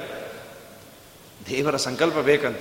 ನೀನು ಸುಖವಾಗಿರಬೇಕು. ಏನ ಬೇಡಲಿ ನಿನ್ನ ಬಳಿಗೆ ಬಂದು ನೀನಿತ್ತ ಸೌಭಾಗ್ಯ. ನಮ್ಮಪ್ಪ, ತಂದೆಯೋ, ತಾಯಿಯೋ, ಬಂಧುವೋ, ಬಳಗವೋ, ಇವರೆಲ್ಲರೂ ಬೇಕಾದವರು ಅಂತ ಯಾವಾಗ? ನಿನ್ನ ಅನುಗ್ರಹ ಇರೋವರು. ಜನನಿಯ ಕೊಡು ಎಂದು ಜಗದೀಶ ಬೇಡುವೇನೆ. ಜನನಿಯೇ ನಿತ್ತಳ ಧ್ರುವರಾಯಗೆ.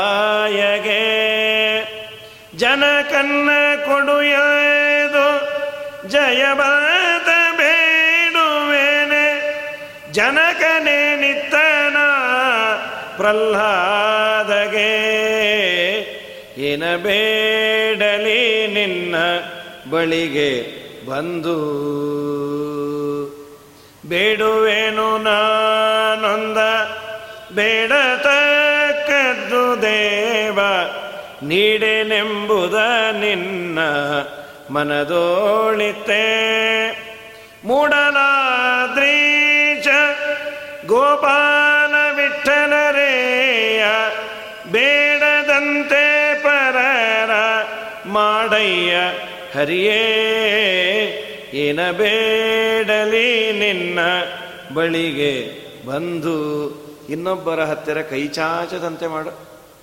ಆ ಭಾಗ್ಯವನ್ನು ಕೊಡು. ಮೊದಲು ಕೇಳಿದ್ದು ಪ್ರಹ್ಲಾದರಾಜ ನರಸಿಂಹದೇವರನ್ನು. ಯದಿ ರಾಶೀಶ ಮೇಕಾಮಾನ್ ವರಾನ್ಮೇ ವರದರ್ಶಭ ನೀನು ಏನು ಬೇಕಾದ್ರೂ ಕೊಡ್ತೇನೆ ಅಂತ ಇದೆ. ಏನು ಬೇಡ. ಯಾರನ್ನ ಬೇಡದೇ ಇರೋ ಬುದ್ಧಿ ಕೊಡು.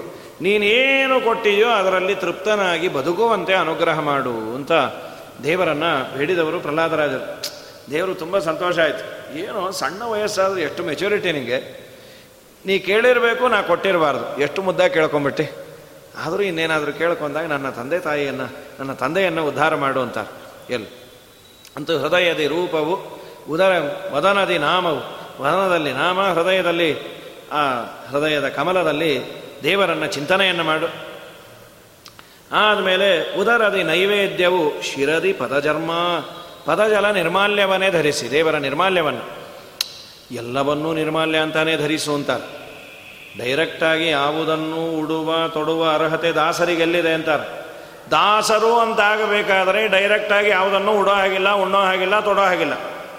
ಎಲ್ಲವೂ ದೇವರ ಪ್ರಸಾದ ಅನ್ನೋ ಅನುಸಂಧಾನವನ್ನು ಮಾಡಿದರೆ ಅವನು ದಾಸ ಅಂತ. ಉದ್ಧವರು ಈ ಮಾತನಾಡ್ತಾರೆ ತ್ವಯೋಪಭುಕ್ತ್ರ ಸೃಗ್ಗಂಧ ವಾಸೋಲಂಕಾರ ಚರ್ಚಿತಾ ನಿನಗೆ ಏರಿಸಿದ, ನಿನಗೆ ಉಡಿಸಿದ, ನಿನಗೆ ನಿವೇದಿಸಿದ ಅನ್ನಾಹಾರವನ್ನು ತಿಂದರೇನೇ ದಾಸ. ಹಾಗಾಗಿ ಇದ ಇಷ್ಟನ್ನ ಮಾಡಿ ಮುಂದೇನು ಕೋವಿದರ ಮನೆಯ ಹೆಗ್ಗದವ ಕಾಯಿ, ಜ್ಞಾನಿಗಳ ಮನೆ ಬಾಗಲಕಾಯಿ ಎಂದು. ಜ್ಞಾನಿಗಳ ಮನೆ ಮುಂದೆ ಆಚಾರ್ಯಗಳ ಯೋಗ್ಯರು ಅವ್ರ ಮನೆ ಮುಂದೆ ಹೋಗಿ ಯಾವಾಗಲೂ ನಿಂತಿರೋದೇನಲ್ಲ, ಅದೇನು ಬೇಕೂ ಆಗಿಲ್ಲ. ಇಪ್ಪತ್ನಾಲ್ಕು ಗಂಟೆ ನಿಂತರೆ ಅವ್ರಿಗೂ ಸಂಕೋಚ, ಇವ್ರಿಗೂ ಸಂಕೋಚ. ಮಹಾರಾಯ, ಬೇಡ, ನೀನು ದಯಮಾಡಿ ಹೋಗೋ. ನಾವು ಯಾಕನ್ನ ಓದುದು ಅನ್ನಿಸ್ತಾ ಇದೆ, ನೀ ಸದಾ ಇಲ್ಲೇ ಇದ್ದರೆ ನಮ್ಮ ಗತಿ ಏನು? ಮತ್ತೇನು? ಕೋವಿದರ ಮನೆಯ ಹೆಗ್ಗದವ ಕಾಯಿ ಅಂದರೆ ನಿನ್ನ ದೇಹದಲ್ಲೇ ಅನೇಕ ಜ್ಞಾನಿಗಳಿದ್ದಾರೆ. ಇವೆಲ್ಲ ಇದೆಯಲ್ಲ, ಇದೆಲ್ಲ ಬಾಗಿಲುಗಳು. ಅದನ್ನು ನೀಟಾಗಿ ಮುಚ್ಚು ಅಂದರು. ಕಣ್ಣಿಗೊಂದು ಬಾಗಿಲಂತೂ ಕೊಟ್ಟ್ಯಾನೆ ಇನ್ಯಾವುದಕ್ಕೂ ಬಾಗಿಲಿಲ್ಲ. ಕೋವಿದರು ಅಂದರೆ ಜ್ಞಾನಿಗಳು, ದೇವರನ್ನು ಚೆನ್ನಾಗಿ ತಿಳಿದವರು. ಅವ್ರು ಯಾರು ಅಂದರೆ ತತ್ವಾಭಿಮಾನಿ ದೇವತೆಗಳು. ನಮ್ಮ ಇಂದ್ರಿಯಾಭಿಮಾನಿ ದೇವತೆಗಳು ಅಂತೇನು ನನ್ನ ದೇಹದಲ್ಲಿದ್ದಾರೆ, ಅವರ ಮನೆಯ ಬಾಗಿಲನ್ನು ಕಾಯಿ ಅಂತ. ಏನು ಬಾಗಿಲು ಕಾಯೋದು ಅಂದ್ರೆ ಏನು? ಬಾಗಿಲಿನಿಂದ ಕಂಡ ಕಂಡವರು ಆ ಹೊಲಸು ಅಯೋಗ್ಯವಾದದ್ದು ಮನೆ ಒಳಗೆ ಬರಬಾರದು. ನಿನ್ನ ಈ ಇಂದ್ರಿಯಗಳ ಮುಖಾಂತರ ಹೊಲಸು ವಿಷಯಗಳು ನಿನ್ನೊಳಗೆ ಬಾರದಂತೆ ಕಾಯಿ, ಸದಾ ಎಚ್ಚರದಲ್ಲಿ ಇರು. ಕೋವಿದರ ಮನೆಯ ಹೆಗ್ಗದವ, ಇದೇನು ಸಾಮಾನ್ಯ ಅಲ್ಲ, ನಿನ್ನಷ್ಟು ಶ್ರೀಮಂತ ಯಾರಿದ್ದಾರೆ ಅಂತಾರೆ? ಬಹಳ ದೊಡ್ಡ ಶ್ರೀಮಂತನೇನು ಎಲ್ಲ ದೇವತೆಗಳು ನಿನ್ನ ದೇಹದಲ್ಲಿದ್ದಾರೆ. ಎಲ್ಲಕ್ಕೂ ನಿಯಾಮಕನಾದ ಸರ್ವೋತ್ತಮನಾದ ಭಗವಂತ. ಮೂವತ್ತಾರು ಸಾವಿರ ಬೃಹತಿ ಸಹಸ್ರ ಪ್ರತಿಪಾದ್ಯವಾದ ಭಗವಂತನ ರೂಪಗಳು. ಪುರುಷ ಹಾಗೂ ಸ್ತ್ರೀ ರೂಪ ನಿನ್ನಲ್ಲಿದೆ. ಎಷ್ಟು ದೇವತೆಗಳು, ಏನು ಎತ್ತ? ನಮ್ಮ ಜಗನ್ನಾಥದಾಸರು ಹರಿಕಥಾನುಸಾರದಲ್ಲಿ ಯಾವ್ಯಾವ ಅವಯವದಲ್ಲಿ ಎಷ್ಟೆಷ್ಟು ರೂಪ ಚಿಂತನೆ, ಏನು, ಎತ್ತ, ತುಂಬ ಹೇಳ್ತಾರೆ. ಕಡೆಗೆ ನಿನ್ನಲ್ಲಲ್ಲ, ತೊಳೆಯುವ ಪದಾರ್ಥಗಳಲ್ಲಿ ದೇವರ, ಸಾಮಾನು ದೇವರ ಪದಾರ್ಥಗಳಲ್ಲಿ ದೇವರ ರೂಪ ಅಂತೆ. ಗೃಹಕರ್ಮವ ಬ್ಯಾಸರದಲ್ಲೇ ಮಾಡುತ್ತಾ ಅಂತ ಇದರಲ್ಲೇ ಒಂದು ಪದ್ಯವನ್ನು ಹೇಳ್ತಾರೆ. ಮನೆ ಕೆಲಸವನ್ನು ಬೇಸರ ಪಟ್ಕೊಂಡು ಮಾಡಬೇಡ. ಯಾಕೆಂದರೆ ಅದೇ ನಿನಗೆ ಒಂದು ವೈಕುಂಠ, ಅದೇ ಒಂದು ಉಡುಪಿ. ನಿನ್ನ ಮನೆ ಸ್ವಚ್ಛವಾಗಿಡು. ನಿನ್ನ ಮನೆ ಪದಾರ್ಥವನ್ನು ತೊಳೆದು ಗಿಳದು ದೇವರ ಪಾತ್ರೆ ತೊಳಿಬೇಕಾದ್ರೆ ಬೈಕೋಬೇಡ. ಏನು ಇಷ್ಟೊಂದು ಪಾತ್ರೆ ಬಳಸ್ತಾರೆ ಸಾಕಾಗಿ ಹೋಗುತ್ತೆ ಇವ್ರಿಗೆ. ಯಾವೊಂದು ದೇವ್ರ ಪೂಜೆ ಹೇಳ್ಕೊಟ್ನೋ ಅನ್ಕೋಬೇಡ. ಪುಣ್ಯ ಬರುತ್ತೆ. ಅದು ಒಂದು ಇನ್ಸಿಡೆಂಟನ್ನು ಹೇಳ್ತಾರೆ. ಒಂದು ಕಥೆ. ಅದು ಏನು ಅವರಿಗೆ ಹಿಂದಿನವರಿಗೆಲ್ಲ ರಾಯರ ಪೂರ್ವಾಶ್ರಮ ನಾಲ್ಕೈದು ದಿವಸ ಆಗಿತ್ತಂತೆ ಪಾಪ. ಏನೂ ಸಿಕ್ಕಿಲ್ಲ. ಏನು ಅವ್ರಿಗೇನು ಅದರ ಕಾಳಜಿ ಇರಲಿಲ್ಲ.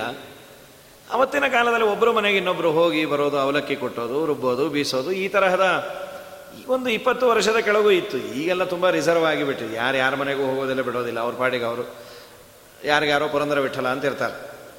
ಹೋಗೋದು, ಬರೋದು ಈ ಸಂಪ್ರದಾಯ ಇತ್ತು. ಒಂದಿಷ್ಟು ಅವಲಕ್ಕಿಯನ್ನು ತೆಗೆದುಕೊಂಡು ಬಂದು ವೆಂಕಟನಾಥರಿಗೆ ಕೊಟ್ರಂತ. ಸ್ವಾಮಿ, ಇದು ಅವಲಕ್ಕಿ ತಿನ್ರಿ. ಅಲ್ಲ, ಇದು ಇರಲಿಲ್ಲಲ್ಲ, ಎಲ್ಲಿ ಬಂತು, ಏನು ಎತ್ತ ಇಲ್ಲೇ ನಾನು ಅವ್ರ ಮನೆಗೆ ಹೋಗಿದ್ದೆ. ಅವ್ರು ಕೊಟ್ಟರು ಯಾಕೆ ಕೊಟ್ಟರು ಅಂದ್ರಂತ? ಏನಿಲ್ಲ. ಅವರು ಮನೆಯಲ್ಲಿ ಇವತ್ತು ಏನೋ ಕಾರ್ಯಕ್ರಮ, ಶ್ರಾದ್ದ ಪಿತೃದೇವತೆಗಳ ಯಜ್ಞ ಇತ್ತು. ಬಹಳ ಪಾತ್ರೆ ಎಲ್ಲ ಬಿದ್ದಿತ್ತು. ಅವರು ಪಾತ್ರೆ ನಾ ತೊಳಿತೀನಿ, ದೇವ್ರ ಪಾತ್ರೆಯನ್ನು ನೀನು ಗಲವರಿಸು ನಾ ಎಲ್ಲ ಅದನ್ನು ಸ್ವಚ್ಛ ಮಾಡಿ ಕೊಟ್ಟೆ. ಪಾಪ ಏನೋ ಹೋಗಿ ಬರ್ತಾ ಒಂದಿಷ್ಟು ಅವಲಕ್ಕಿಯನ್ನು ಕೊಟ್ಟೆ. ನಾ ಏನು ಕೇಳಲಿಲ್ಲ ಸ್ವಾಮಿ. ತಕ್ಷಣ ರಾಯರಂದ್ರಂತ ಪೂರ್ವಾಶ್ರಮದಲ್ಲಿ. ಅದನ್ನು ತೊಗೊಂಡು ಹೋಗಿ ಕೊಟ್ಟು ಬಾ. ಈಕೆ ಎಂಥ ಪತಿವ್ರತೆ ರೀ ಯಾಕೆ ಏನು ನಿಮಗಂತೂ ತರೋ ಯೋಗ್ಯತೆ ಇಲ್ಲ, ಇನ್ನೊಬ್ರು ಕೊಡೋದನ್ನು ಕಲ್ಲ ಹಾಕ್ತೀರಿ, ಮಾಡ್ತೀರಿ, ಸತ್ಕೊಳ್ರಿ, ನಾನೇ ಅಷ್ಟು ಗದಗ್ತೀನಿ. ಯಾವ ಮಾತಿಲ್ಲ. ಸೀದಾ ತೊಗೊಂಡು ಹೋಗಿ ಕೊಟ್ಟು ಬಂದ. ಮೇಲೆ ರಾಯರು ಕೇಳಿದ್ರೆ, ನಾ ಕೊಡುವನ್ನಲ್ಲ ತಕ್ಷಣ ಕೊಟ್ಬಿಟ್ಟು, ನೀ ಯಾಕೆ ಅಂತ ಕೇಳಲಿಲ್ಲಲ್ಲ? ನೀವು ಯಾವ್ದು ಹೇಳಿದ್ರು ಸರಿ ಹೇಳ್ತೀರಿ ಅನ್ನೋ ವಿಶ್ವಾಸ, ನಿಮ್ಮ ಮಾತನ್ನು ನಾನು ಕೇಳಬೇಕು, ಕರ್ತವ್ಯ ಕೊಟ್ಟೆ. ನೀನು ಮಾಡಿದ ಪಾತಿವ್ರತ್ಯಕ್ಕೆ ಮೆಚ್ಚಿ ಯಾಕೆ ನಾನೇ ಹೇಳ್ತೇನೆ ಅಂದರೆ ಏನಿಲ್ಲ, ನೀನು ಅವರ ಮನೆಯಲ್ಲಿ ಶ್ರಾದ್ದದ ಪಾತ್ರೆಯನ್ನು ತೊಳೆದದ್ದಕ್ಕೆ ಕೊಟ್ಟರು ಅಂದರೆ ನಾನು ಇಸ್ಕೊಳ್ತಾ ಇದ್ನೋ ಏನೋ. ದೇವರ ಪಾತ್ರೆಯನ್ನು ತೊಳೆದದ್ದಕ್ಕೆ ಅವರು ಕೊಟ್ಟರು ಅಂದಿ. ದೇವರ ಪಾತ್ರೆಯನ್ನು ತೊಳೆದಾಗ ಮೂರು ಸಾವಿರದ ಐನೂರು ಭಗವದ್ ರೂಪಗಳನ್ನು ಪೂಜೆ ಮಾಡಿದ ಮಹಾಪುಣ್ಯ ಬರುತ್ತೆ. ಆ ಮಹಾಪುಣ್ಯವನ್ನು ಒಂದು ಹಿಡಿ ಅವಲಕ್ಕಿಗೆ ಮಾರ್ಕೋಬೋದು ಬೇಡ, ಆ ಪುಣ್ಯವೇ ನಮಗಿರಲಿ ಅಂತ ನಾನು ಕೊಟ್ಟೆ. ಅವರಂದರು ಹಸಿದ ಹೊಟ್ಟೆಗೆ ಪುಣ್ಯದ ನೆನಪಾಗೋದಿಲ್ಲ ಸ್ವಾಮಿ. ಹಾಳು ಹೊಟ್ಟೆ ನನಗಿನ್ನ ಪಾಪ ನೀವು ಹಸ್ದಿದ್ರಿ, ಏನಾದರೂ ನಿಮಗೆ ಕೊಡಬೇಕು ಅಂತ ನಾನು ತಂದಿದ್ದು. ಆಗಲಿ, ಆ ಪುಣ್ಯವೇ ನನಗಿರಲಿ ಅಂತ ಆ ಪ್ರಾಣಿ ಅಂದ್ರಂತ. ಇಷ್ಟು ಪುಣ್ಯದ ಬಗ್ಗೆ ಎಚ್ಚರಿಕೆ. ಐದು ದಿವಸ ಅನ್ನ ಆಹಾರ ಇಲ್ಲದೆ ಇದ್ದರು ಯಾರೋ ಏನೋ ಕೇಳಿದ್ದಲ್ಲ ಅವರಾಗವರೇ ಕೊಟ್ಟರು ನಮಗೆ ಪುಣ್ಯನೇ ಬೇಕು ಅನ್ನೋ ಪುಣ್ಯಾತ್ಮರು ಇವತ್ತು ಏನೇ ಪಾಪ ಮಾಡಲಿಕ್ಕೂ ಸಿದ್ಧ ಇದ್ದೀವಿ, ನಾವು ಶ್ರೀಮಂತರಾಗಬೇಕು ಅನ್ನೋ ದೌರ್ಭಾಗ್ಯ, ದುರವಸ್ಥೆಗೆ ನಾವು ಇಳಿದೀವಿ. ಬೇಕಾದ ಪಾಪ ಇಲ್ಲೇ ರೀ, ಅವಮಾನ ಮಾಡೋದು ಎಲ್ಲ ಹೋಗತ್ತೆ. ಅನ್ನುವ ಒಂದು ಏನೋ ಹುಚ್ಚುಚ್ಚು ಕಲ್ಪನೆಗಳು. ಹಾಗಾಗಿ ದೇವರು ಕೊಟ್ಟ ಒಂದು ಭಾಗ್ಯವನ್ನು ಕೋವಿದರ ಮನೆಯ ಹೆಗ್ಗದವ ಕಾಯಿ ನಿನ್ನ ಈ ಕೋವಿದರು, ಕಿವಿ, ಕಣ್ಣು, ಮೂಗು, ಬಾಯಿ ಎಲ್ಲ ತತ್ವಾಭಿಮಾನಿ ದೇವತೆಗಳಿದ್ದಾರೆ. ಶ್ರೀಮದಾಚಾರ್ಯರ ಅಪ್ಪ ಪುರಾಣ ಹೇಳೋರಂತೆ. ಗೋವಿಂದ ಸುಂದರ ಕಥಾ ಸುಧಯ ಸನ್ರೋಣ ಆನಂದಯನ್ನಖಿಲ ಕೇವಲಮಿಂದ್ರಿಯಾಣಿ ಕಿಂತು ಪ್ರಭೋ ರಜತಪೀಠಪುರೇ ಪದಾಬ್ಜಂ, ಶ್ರೀವಲ್ಲಭಸ್ಯ ಭಜತಾಂ, ಅಪಿ ದೈವತಾನ. ವಿದ್ವಾಂಸರು ಆಚಾರ್ಯರ ಅಪ್ಪಂದಿರು. ಅವರು ಉಡುಪಿಯ ಅನಂತೇಶ್ವರ ದೇವಸ್ಥಾನದಲ್ಲಿ ಪ್ರವಚನ ಮಾಡ್ತಾ ಇದ್ರೆ ಗೋವಿಂದ ಸುಂದರ ಕಥಾ ಸುಧಯ. ಆ ಕಥೆಯ ಸುಧೆಯಿಂದ ಹತ್ತಾರು ಜನ ಪುರಾಣಕ್ಕೆ ಬಂದವರು ತುಂಬ ಸಂತೋಷಪಟ್ಟರು ಸಂತೋಷಪಟ್ಟರು ಸರಿ, ಅದಲ್ಲ ಅಂದರು. ಇನ್ಯಾರು ಸಂತೋಷಪಟ್ಟರು ಅನಂತೇಶ್ವರನ ಸೇವೆಗಾಗಿ ಬಂದ ದೇವತೆಗಳು ತಲೆ ಅಲ್ಲಾಡಿಸಿ ಎಷ್ಟು ಚೆನ್ನಾಗಿ ಹೇಳ್ತಾರೆ ಅನ್ನೋರಂತ.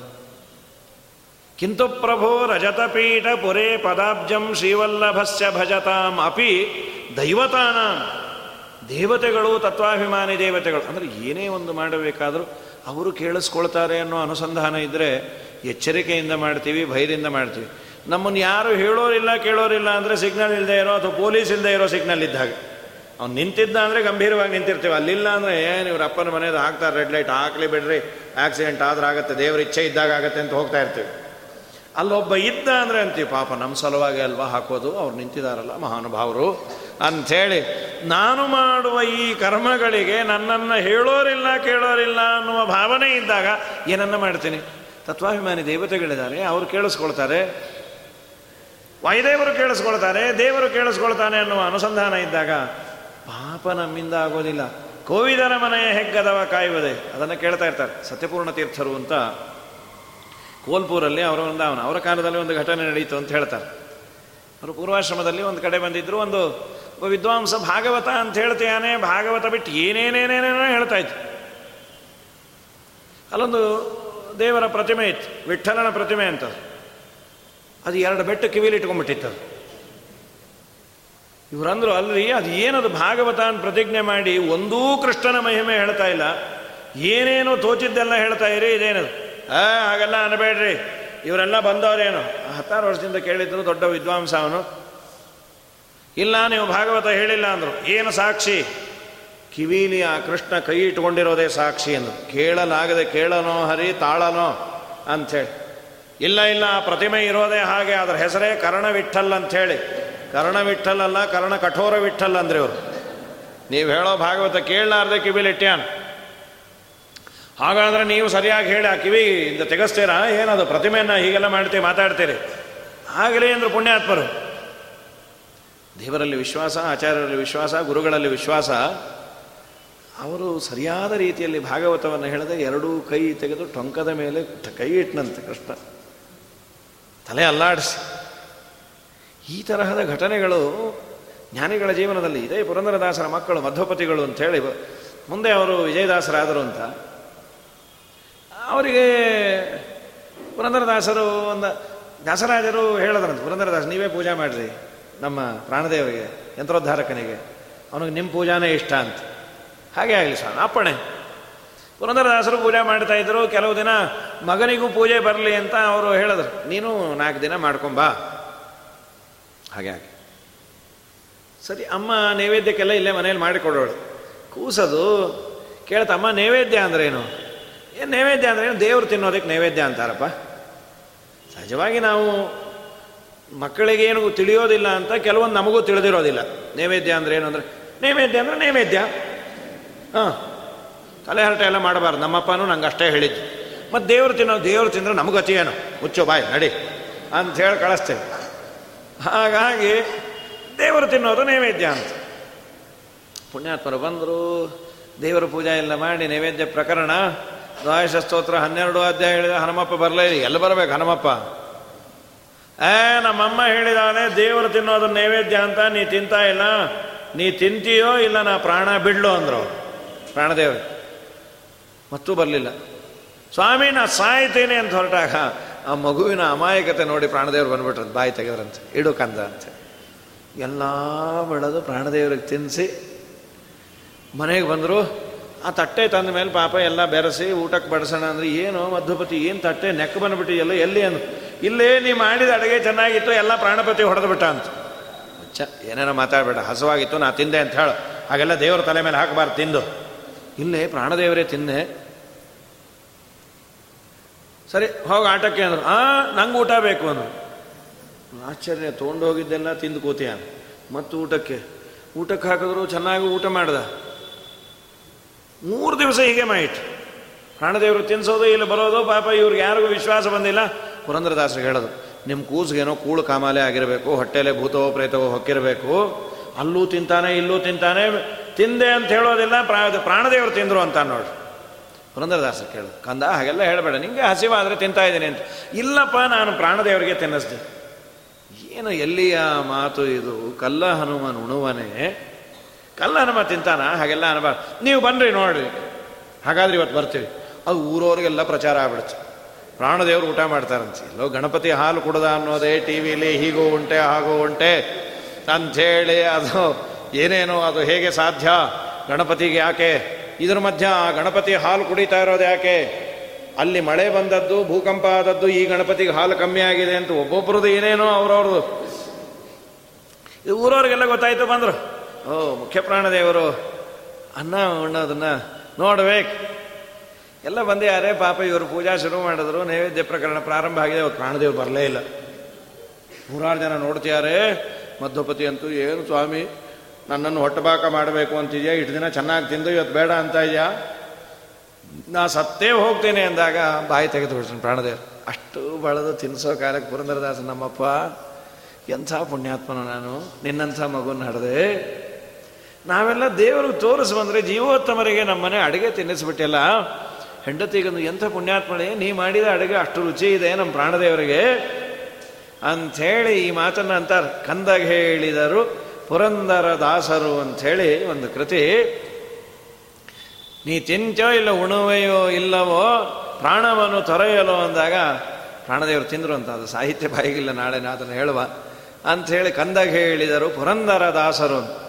ದೇವರ ಅನುಗ್ರಹ ಇದ್ದ ಮಹಾನುಭಾವರು ಪ್ರಾರ್ಥನೆಯನ್ನು ಮಾಡಿದಾಗ ದೇವರು ಉಂಡದ್ದಿದೆ ನಿತ್ಯವಾದರಾಜ ಸ್ವಾಮಿಗಳು ಹಯಗ್ರೀವವನ್ನು ಉಣ್ಣಿಸ್ತಾ ಇದ್ರು, ದಶಾವತಾರ ಸ್ತುತಿಯನ್ನು ಕೇಳ್ತೀವಿ. ನಾವು ಮಾಡಿದ್ದು ನಮಗೆ ಉಣ್ಣೋದು ಕಷ್ಟ, ನಮ್ಮ ಪ್ರಾರಬ್ಧ ಕರ್ಮ ಆಗಿರುತ್ತೆ ಜ್ಞಾನಿಗಳು ಅದರಿಂದ ಕೋವಿದರ ಮನೆಯ ಹೆಗ್ಗದವ ಕಾಯುವ. ನಿನ್ನ ದೇಹದಲ್ಲಿ ತತ್ವಾಭಿಮಾನಿ ದೇವತೆಗಳಿದ್ದಾರೆ, ಅವರನ್ನು ನೀನು ಕಾಯೋದು ಬೇಡ. ದೊಡ್ಡವರು ಬಂದಾಗ ಹುಚ್ಚುಚ್ಚು ವಿಷಯವನ್ನು ಒಳಗೆ ಬಿಡಬೇಡ. ಪಾಪ ಬರುತ್ತೆ, ಅವ್ರು ನೋಡೋರಿದ್ದಾರೆ. ನಿನಗೆ ಪಾಪ ಬರಬಾರದು ಅಂದರೆ ಅದನ್ನು ಕಾಯಿ. ದೇವರನ್ನು ಪ್ರಾರ್ಥನೆ ಮಾಡು, ಇಂದ್ರಿಯಗಳನ್ನು ಹೊಲಸು ಕಡೆ ಹೋಗದೇ ಇರುವಂತೆ ದೇವರನ್ನು ಪ್ರಾರ್ಥನೆ ಮಾಡು. ಕಣ್ಣಿಲಿ ಕೃಷ್ಣ ಕೃತಿ ನೋಡದೆ, ಪರ ಹೆಣ್ಣಿನ ನೋಡುವ ತಪ್ಪು. ನಿನ್ನ ಕಥಮೃತ ಕೇಳದೆ, ಹರಟಯ ಮನ್ನಿಸುವ ಕಿವಿ ತಪ್ಪು. ಅನ್ನವ ನಿನಗರ್ಪಿಸದೆ ಅಜ್ಞಾನದಿ ಉಣ್ಣುವ ನಾಲಿಗೆ ತಪ್ಪು. ಚಿನ್ಮಯ ಚರಣಕ್ಕೆರಗದೆ ಉನ್ಮತ್ತರಿಗೆ ನಮಿಸುವ ಶಿರತಪ್ಪು. ತಪ್ಪುಗಳ ಪರಿಹರಿಸಿ ಕಾಯೋ ನಮ್ಮಪ್ಪನಲ್ಲವೇ ನೀನು. ಒಪ್ಪಿದ ಬಳಿಕ ಅವಗುಣವೆಣಿಸದೆ, ತಿಮ್ಮಪ್ಪ ಸಲವೋ ಸ್ವಾಮಿ, ತಿಮ್ಮಪ್ಪ ಸಲವೋ. ಅನುದಿನ ವ್ರತನೇ ಮಗಳನ್ನು ಮಾಡದ ತನುವಂಚನಯ ತಪ್ಪು. ಕ್ಷಣಲವ ಹರಿಗುಣ ಜಿಜ್ಞಾಸಿಲ್ಲದ ಮನವಂಚನಯ ತಪ್ಪು. ಮುನಿಸುರ ಭೂಸುರರಾರಾಧಿಸದ ಧನವಂಚನಯ ತಪ್ಪು. ನಳಿನಾಕ್ಷನೆ ನಿನ್ನ ಪಾದ ವಿಮುಖ ದುರ್ಜನ ಸಂಸರ್ಗದ ತಪ್ಪು. ತಪ್ಪುಗಳ ಪರಿಹರಿಸಿ ಕಾಯೋ ನಮ್ಮಪ್ಪನಲ್ಲವೇ ನೀನು. ಯಜ್ಞಾತ್ಮಗೆ ಯಜ್ಞರ್ಪಿಸದೆ ಕಾಮಾಗ್ನಿಯಳೊರಳುವ ತಪ್ಪು. ಯಜ್ಞದಿ ಕರಮವ ಶೌಚವ ಜರಿದ ಸಮಗ್ರ ಗುಖ್ಯದ ಕೃತಿ ತಪ್ಪು. ಯಜ್ಞೇಶ ಪ್ರಸನ್ ವೆಂಕಟ ಕೃಷ್ಣನ ನಾಮಗ್ನಿಗೆ ಭವತೃಣ ತಪ್ಪು. ತಪ್ಪುಗಳ ಪರಿಹರಿಸಿ ಕಾಯೋ ನಮ್ಮಪ್ಪನಲ್ಲವೇ ನೀನು. ತಪ್ಪು ಆಗದಂತೆ ಮಾಡು, ನೀನು ಕೊಟ್ಟ ಇಂದ್ರಿಯಗಳು, ಅಲ್ಲೆಲ್ಲ ತತ್ವಾಭಿಮಾನಿ ದೇವತೆಗಳಿದ್ದಾರೆ ಆ ದೇವತೆಗಳೆಲ್ಲ ರಿಪೋರ್ಟ್ ಮಾಡ್ತಾ ಇರ್ತಾರೆ. ಆ ಕೋವಿದರ ಮನೆಯ ಹೆಗ್ಗವ, ಹೆಗ್ಗದವ ಕಾಯುವುದೇ, ಅದನ್ನು ಕಾಯಿ ಅದರಲ್ಲಿ ಹೊಲಸು ಬಾರದಂತೆ ನೋಡ್ಕೋ. ಅದೇ ನಿಜವಾದ ಫಲ ಅನ್ನು ನಿನ್ನ ಇಂದ್ರಿಯಗಳನ್ನು ಹೊರಗೆ ಹರಿಯದಂತೆ ಅಥವಾ ದೇವರನ್ನು ಪ್ರಾರ್ಥನೆ ಮಾಡು. ಅನೇಕ ರೀತಿ ಇದೆ. ಇಂದ್ರಿಯಗಳೆಲ್ಲ ಹೊರಗೆ ಹೋಗದೆ ಇರೋ ಥರ ನೋಡ್ಕೊಳ್ಳಿಕ್ಕೆ ಸಾಧ್ಯ ಇದೆಯಾ ಅಂದರೆ, ಅದಕ್ಕಂದ್ರು ಏನೇನು ನೋಡ್ತೀಯೋ ಅದೆಲ್ಲ ದೇವರಿಗೆ ಸಂಬಂಧಪಟ್ಟದ್ದು ಅಂತ ಚಿಂತನೆ ಮಾಡುವಂತ ವಿರಾಟ್ ರೂಪದಿಂದ ದ್ವಿತೀಯ ಸ್ಕಂದ ಭಾಗವತಲ್ಲ ಅದನ್ನೇ ಹೇಳೋದು. ಇಂಪ್ರಾಕ್ಟಿಕಲ್ ಆದದ್ದೆಲ್ಲ ಹೇಳಬೇಡ್ರಿ. ವಿಷಯಗಳನ್ನು ನಮ್ಮ ಕಣ್ಣೆದರಿಗೆ ಇಟ್ಟು, ಯಾವುದನ್ನು ನೋಡಬೇಡ, ಯಾವುದನ್ನು ಕೇಳಬೇಡ ಅಂದರೆ ಅದು ಪಾಸಿಬಲ್ ಅಂದರೆ, ನೀ ಏನು ನೋಡ್ತೀಯೋ ಎಲ್ಲವೂ ದೇವರದು ಅಂತ ಚಿಂತನೆ ಮಾಡು. ಆಗ ನಿನಗೆ ಪಾಪದ ಪ್ರಸಕ್ತಿ ಇಲ್ಲ ಅಂತ. ಇದಾದ ಮೇಲೆ ನಿನ್ನೆಲ್ಲ ಇಂದ್ರಿಯಗಳನ್ನು ಸಂಯಮನ ಮಾಡಿದ ಮೇಲೆ ಅದಕ್ಕೆ ಅಂದರು, ನಿನ್ನ ಇಂದ್ರಿಯಗಳು ನಿನ್ನ ನಿಗ್ರಹಕ್ಕೆ ಬರಬೇಕು ಅಂದರೆ ಯಾರು ಇಂದ್ರಿಯ ನಿಗ್ರಹವನ್ನು ಮಾಡಿದ್ದಾರೆ ಅವರ ಸಹವಾಸವನ್ನು ಮಾಡು. ಆಗ ನಿನಗೂ ಆ ಭಾವನೆ ಬರುತ್ತೆ, ಅವರ ಅನುಗ್ರಹ ಆಗತ್ತೆ. ನಾವು ನಮ್ಮ ತ ಜೀವನದ ಶೈಲಿ ಯಾರ ಜೊತೆ ಒಡನಾಟ ಇಟ್ಕೊಂಡಿರ್ತೀವೋ ಅದೇ ಟೇಸ್ಟ್ ನಮಗೆ ಬರುತ್ತೆ. ಅದರಲ್ಲೂ ಸಣ್ಣ ವಯಸ್ಸಿನಲ್ಲಿ ಮಾತ್ರ ಸಂಸ್ಕಾರನೂ ತುಂಬ ಸಹಕಾರ ಮಾಡುತ್ತೆ. ನೀವು ಯಾವುದನ್ನ ದೇವಸ್ಥಾನದ ಸುತ್ತಮುತ್ತಲೂ ಇದ್ದ ಮನೆ ದಿನ ದೇವಸ್ಥಾನಕ್ಕೆ ಬಂದ ಮಕ್ಕಳನ್ನು ಗಮನಿಸ್ರಿ. ಅದು ಆಡೋ ಆಟ, ಪಲ್ಲಕ್ಕಿ ಉತ್ಸವ ಅನ್ನತ್ತೆ, ಏನೋ ರಥೋತ್ಸವ ಅನ್ನತ್ತೆ. ತನ್ನ ಮನೆಯಲ್ಲೇ ಯಾವುದನ್ನೋ ಹೇಳ್ಕೊಂಡು ರಥ ಅನ್ನತ್ತೆ, ಇನ್ನೊಂದೇನೋ ತೊಟ್ಲು ಪೂಜೆ ಅನ್ನತ್ತೆ. ಅದು ಸ್ವಲ್ಪ ಈಗಿನ ಕಾಲದವ್ರಿಗೆ ಬೇಜಾರು, ಏನೋ ಯಾವಾಗಲೂ ಪೂಜೆ ಪೂಜೆ ಅನ್ಕೊಂಡು ಕೂತಿರತ್ರಿ, ಬೇಜಾರು ಅದು ಅಂತ. ಅದೇ ಇನ್ಯಾವುದೋ ಹೈಫೈ ಸೊಸೈಟಿ, ಯಾವುದೋ ಭಾರಿ ದೊಡ್ಡ ಅಪಾರ್ಟ್ಮೆಂಟು ಅದು ಇನ್ನೇನೇನೇನೋ ದೊಡ್ಡ ದೊಡ್ಡ ಆಟಗಳನ್ನೇ ಆಡ್ತಾ ಇರುತ್ತದೆ. ದೊಡ್ಡ ದೊಡ್ಡ ಮಾತು, ಅದಕ್ಕೆ ಈ ಪೂಜೆ, ಪುರಸ್ಕಾರ ಈ ತರಹದ ಸಂಸ್ಕಾರ ಬಂದಿಲ್ಲ. ಪಾಪ ಎರಡೂ ಬ್ಲ್ಯಾಂಕ್ ಕ್ಲಾಸೆ, ಕ್ಯಾಸೆಟ್ಟೇ ಅದು. ಇದಕ್ಕೆ ಸಂಸ್ಕಾರದಿಂದ ಈ ತರಹದ ಭಾವನೆ ಬಂತು. ಅದಕ್ಕೆ ಇನ್ನೇನೋ ಆಟ, ಓಟ, ರೇಸೋ, ಮತ್ತೊಂದೋ, ಮಗದೊಂದೋ ಈ ತರಹದ್ದು ಭಾವನೆಗಳು ಬಂದಿರುತ್ತದೆ. ಸಂಸ್ಕಾರ ಅನ್ನೋದು ತುಂಬ ಪರಿಣಾಮವನ್ನು ಬೀರತ್ತೆ. ನೀನು ಯೋಗ್ಯರ ಜೊತೆಯಲ್ಲಿ ಇರು. ಸತಾಂ ಪ್ರಸಂಗನ್ ಮಮ ವೀರ್ಯ ಸಂಪದ. ನಮ್ಮ ವಿಷ್ಣುತೀರ್ಥರು ಸಾರೋದ್ಧಾರದಲ್ಲಿ ಮೂರು ಪ್ರಕರಣವನ್ನು ಮಾಡ್ಯಾರ. ಮಹತ್ ಸೇವಾ ಪ್ರಕರಣ, ಮಹತ್ ಸೇವಾ ಪ್ರಶಂಸಾ ಪ್ರಕರಣ, ಮಹನ್ನಿಂದ ವರ್ಜ ಪ್ರಕರಣ, ದೊಡ್ಡವರನ್ನ ಸೇವಾ ಮಾಡ್ತೀಯೋ ಬಿಡ್ತೀಯೋ, ದೊಡ್ಡವರನ್ನ ಬೈಯಕ್ಕಂತೂ ಹೋಗಬೇಡ ಅಂತ ಅದೊಂದು. ಆತ್ಮ ಪ್ರಶಂಸಾ ವರ್ಜ ಪ್ರಕರಣ, ನಿನ್ನನ್ನು ನೀನು ಹೊಗಳಕೋಬೇಡ ಅಂತ. ಆರನೇ ಪ್ರಕರಣ ಮಹತ್ ಸೇವಾ ಪ್ರಕರಣ. ದೊಡ್ಡವರ ಸೇವೆ ಮಾಡುವುದರಿಂದ ಏನು ಲಾಭ? ದೊಡ್ಡವರ ಸೇವೆಯನ್ನು ಮಾಡುವುದರಿಂದ ಆಗುವ ಲಾಭಗಳನ್ನೆಲ್ಲ ಸುಂದರವಾಗಿ ಮಹತ್ ಸೇವಾಂ ದ್ವಾರಮಾಹುರು ವಿಮುಕ್ತೇ ತಮೋದ್ವಾರಂ ಯೋಷಿತಾಂ ಸಂಗಂ ಮಹಾಂತಹಾತೆ ಏಳನೇ ಪ್ರಕರಣದಲ್ಲಿ ಈ ಮಾತನ್ನು, ಇದಾಡಿದ್ದು ಭಗವಂತನೇ. ಋಷಭನಾಮಕ ಭಗವಂತ ತನ್ನ ಮಕ್ಕಳಿಗೆ ಹೇಳ್ತಾನೆ, ಭರತ ಮೊದಲಾದವರಿಗೆ, ದೊಡ್ಡವರ ಸೇವಾ ಮಾಡಿರಿ, ಅವರ ಸಹವಾಸ ಮಾಡಿರಿ. ಆಗ ಜೀವನ ಚೆನ್ನಾಗಿರುತ್ತೆ. ಜೀವನವೇ ಒಂದು ಯಾತ್ರೆ, ದೊಡ್ಡವರ ಜೊತೆ ಮಾಡ್ರಿ ಅಂತ. ಪತ್ರರ ಸಂಗಡ ಯಾತ್ರೆಯ ಚರಿಸಿ ಮಿಧಾತ್ರ ಪಿತನ. ಗುಣಸ್ತೋತ್ರಗಳ ಶ್ರೋತ್ರದಿ ಸವಿದು ವಿಚಿತ್ರಾನಂದದಿ ಗಾತ್ರವ ಮರೆದು ಪರತ್ರವ ಪಡುವುದೇ. ಫಲವಿದು ಬಾಳದುದಕೆ. ಸಿರಿ ನಿಲಯನ ಗುಣಗಳ ತಿಳಿದು ಭಜಿಸುವುದೇ. ಫಲವಿದು ಬಾಳದುದಕೆ. ಇದಕ್ಕೆ ನನಗೆ ಮುಖ್ಯವಾಗಿ ಬೇಕಾದದ್ದು ನಿರ್ಮಾಲ್ಯ ತೀರ್ಥ, ದೊಡ್ಡವರ ಪ್ರಸಾದ, ದೊಡ್ಡವರ ಸಂಗತಿ, ಇದೆಲ್ಲ ಆಗಬೇಕು ಅಂದರೆ ಪಾತ್ರರ ಸಂಗಡ ಯಾತ್ರೆಯ ಚರಿಸಿ. ನಾನು ಭಾಗವತ ಹೇಳೋ ಸಂದರ್ಭದಲ್ಲಿ ಇದು ವಾದರಾಜ ಸ್ವಾಮಿಗಳು, ಆ ಮಗನನ್ನು ಹಿಡಿದಿದ್ದ ಘಟನೆ ಬಂದಾಗ ಇದು ವಾದರಾಜರಂತಾರೆ ಪರಾನು ಯಾತ್ರಾರ್ಜಿತ ಪುಣ್ಯಪಾತ್ರಿ. ಕೃಷ್ಣ ತುಂಬ ಚೇಷ್ಟೆ ಮಾಡಿದಾಗ, ಕಟ್ಟಾಕಬೇಕು ಅಂತ ಅಟ್ಟಿಸ್ಕೊಂಬಂದು. ಹಸಿವು ಅಂತ ಬಂದ, ತೊಡೆ ಮೇಲೆ ಮಲ್ಕೊಂಡ. ಅಮ್ಮ ಹಾಲು ಕುಡಿಸ್ತಾ ಇದ್ಲು, ಅಲ್ಲಿ ಅಡುಗೆ ಮನೆಯಲ್ಲಿ ಒಂದು ಲೀಟ್ರ್ ಹಾಲು ಇಟ್ಟಿದ್ದು ಅದು ಉಕ್ತು. ಅಯ್ಯೋ, ಹಾಲು ಹೋಗತ್ತೆ ಅಂತ ಕೃಷ್ಣನ ಕುಕ್ಕುದ್ಲು ಅಲ್ಲಿ ಓಡೋಟು ದೇವರಂದ ಪಾಪಿ. ಕ್ಷೀರಸಾಗರದ ಓನರ್ರೆ ನಾನು. ನಿನ್ನ ತೊಡೆ ಮೇಲೆ ಬಂದು ಹಾಲನ್ನು ಕುಡಿಬೇಕಾದ್ರೆ ಕೋಟಿ ಕೋಟಿ ಜನ್ಮದ ಪುಣ್ಯ ಮಾಡಿದವರಿಗೂ ಈ ಭಾಗ್ಯ ನಾ ಕೊಟ್ಟಿಲ್ಲ. ಏನೋ ಪಾಪ ನೀವು ಬೇಡಿಕೊಂಡ್ರಿ, ಅದು ನೀವು ಬೇಡದ್ರಿ ಅಂತಲ್ಲ ನನ್ನ ಮಗ ಹೇಳ್ದ. ನಾ ಯಾರಿಗೋ ವರ ಕೊಟ್ಬಿಟ್ಟೇನಪ್ಪ ನನ್ನ ಮರ್ಯಾದೆ ಕಾಪಾಡು ಅಂದದ್ದಕ್ಕೆ ವಿಕನ ಸಾರ್ಚಿತೋ ವಿಶ್ವಗುಪ್ತಯೇ. ಸಕಲು ಗೋಪಿಕಾನಂದನೋ ಭವಾನ್, ಅಖಿಲ ದೇಹಿನ ಅಂತರಾತ್ಮಧೃಕೆ ವಿಕನ ಸಾರ್ಚಿತೋ ವಿಶ್ವಗುಪ್ತಯೇ सकवु देवान् ಸಾತ್ವತಾಂಕುಲೇ ವಿಖನಸಾರ್ಚಿತ ಬ್ರಹ್ಮದೇವರು ಪ್ರಾರ್ಥನೆ ಮಾಡಿದ್ರು ಏನೋ ಪಾಪ ದರಾದೇವಿ ಮತ್ತೆ ದ್ರೋಣ ಅನ್ನೋ ವಸುಗಳು ತಪಸ್ಸು ಮಾಡಿ ನಿನ್ನನ್ನು ಪುಟ್ಟು ಮಗುವನ್ನಾಗಿ ಚೇಷ್ಟೆ ಮಾಡೋದನ್ನು ನೋಡಬೇಕು ಅಂದ್ಯಾರೆ, ನಾ ಅಪಾಯಿಂಟ್ಮೆಂಟ್ ಕೊಟ್ಟಿಯಾನಿ ನೀನು ವೆಳ್ಳಾಲಿ ನಾಯನ ಅಂದ್ರೆ. ಏನಪ್ಪ? ಆಗಲಿ, ಹೋಗಿ ಬರ್ತೀನಿ. ಕಂದ ಬರೆಂದರೆ ದೇಹ ಕುಂದು ಕೊರತೆ ಬಂದರೆ ನೊಂದು ಕೊಳ್ಳನು ಇಂದಿರೆಯರ ಮುಕುಂದನೆ ಮುಕುತಿಯ ನಂದವನೀವ ದೇವ ಆನಂದವನೀವ ದೇವ ಸಂದೇಹವಿಲ್ಲದೆ ಒಂದೇ ಮನದಿ ಗೋವಿಂದನ ನೆನೆದ ಗಜೇಂದ್ರನಿ ಒಲಿದ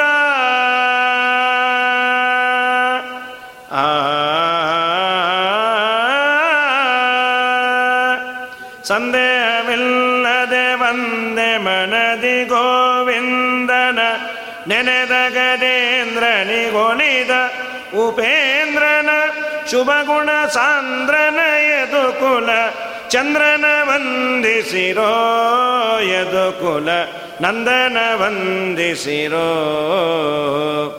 ನಾರಾಯಣನ ಮನವೇ ನಾರಾಯಣನ ಅದಕ್ಕಾಗಿ ಬಂದೆ, ನೀವೇ ಕರೆದದ್ದಕ್ಕೆ ಬಂದೆ. ಆಯ್ತು. ನಿನ್ನಿಂದ ನಾನು ಜಗತ್ತಿಗೆ ಕೊಡೋ ಪಾಠ. ಯಾರಿಗೆ ದೇವರು ಬೇಡ ದೇವರಕ್ಕಿನ್ನ ವಿಷಯ ಪದಾರ್ಥಗಳೇ ಹೆಚ್ಚು.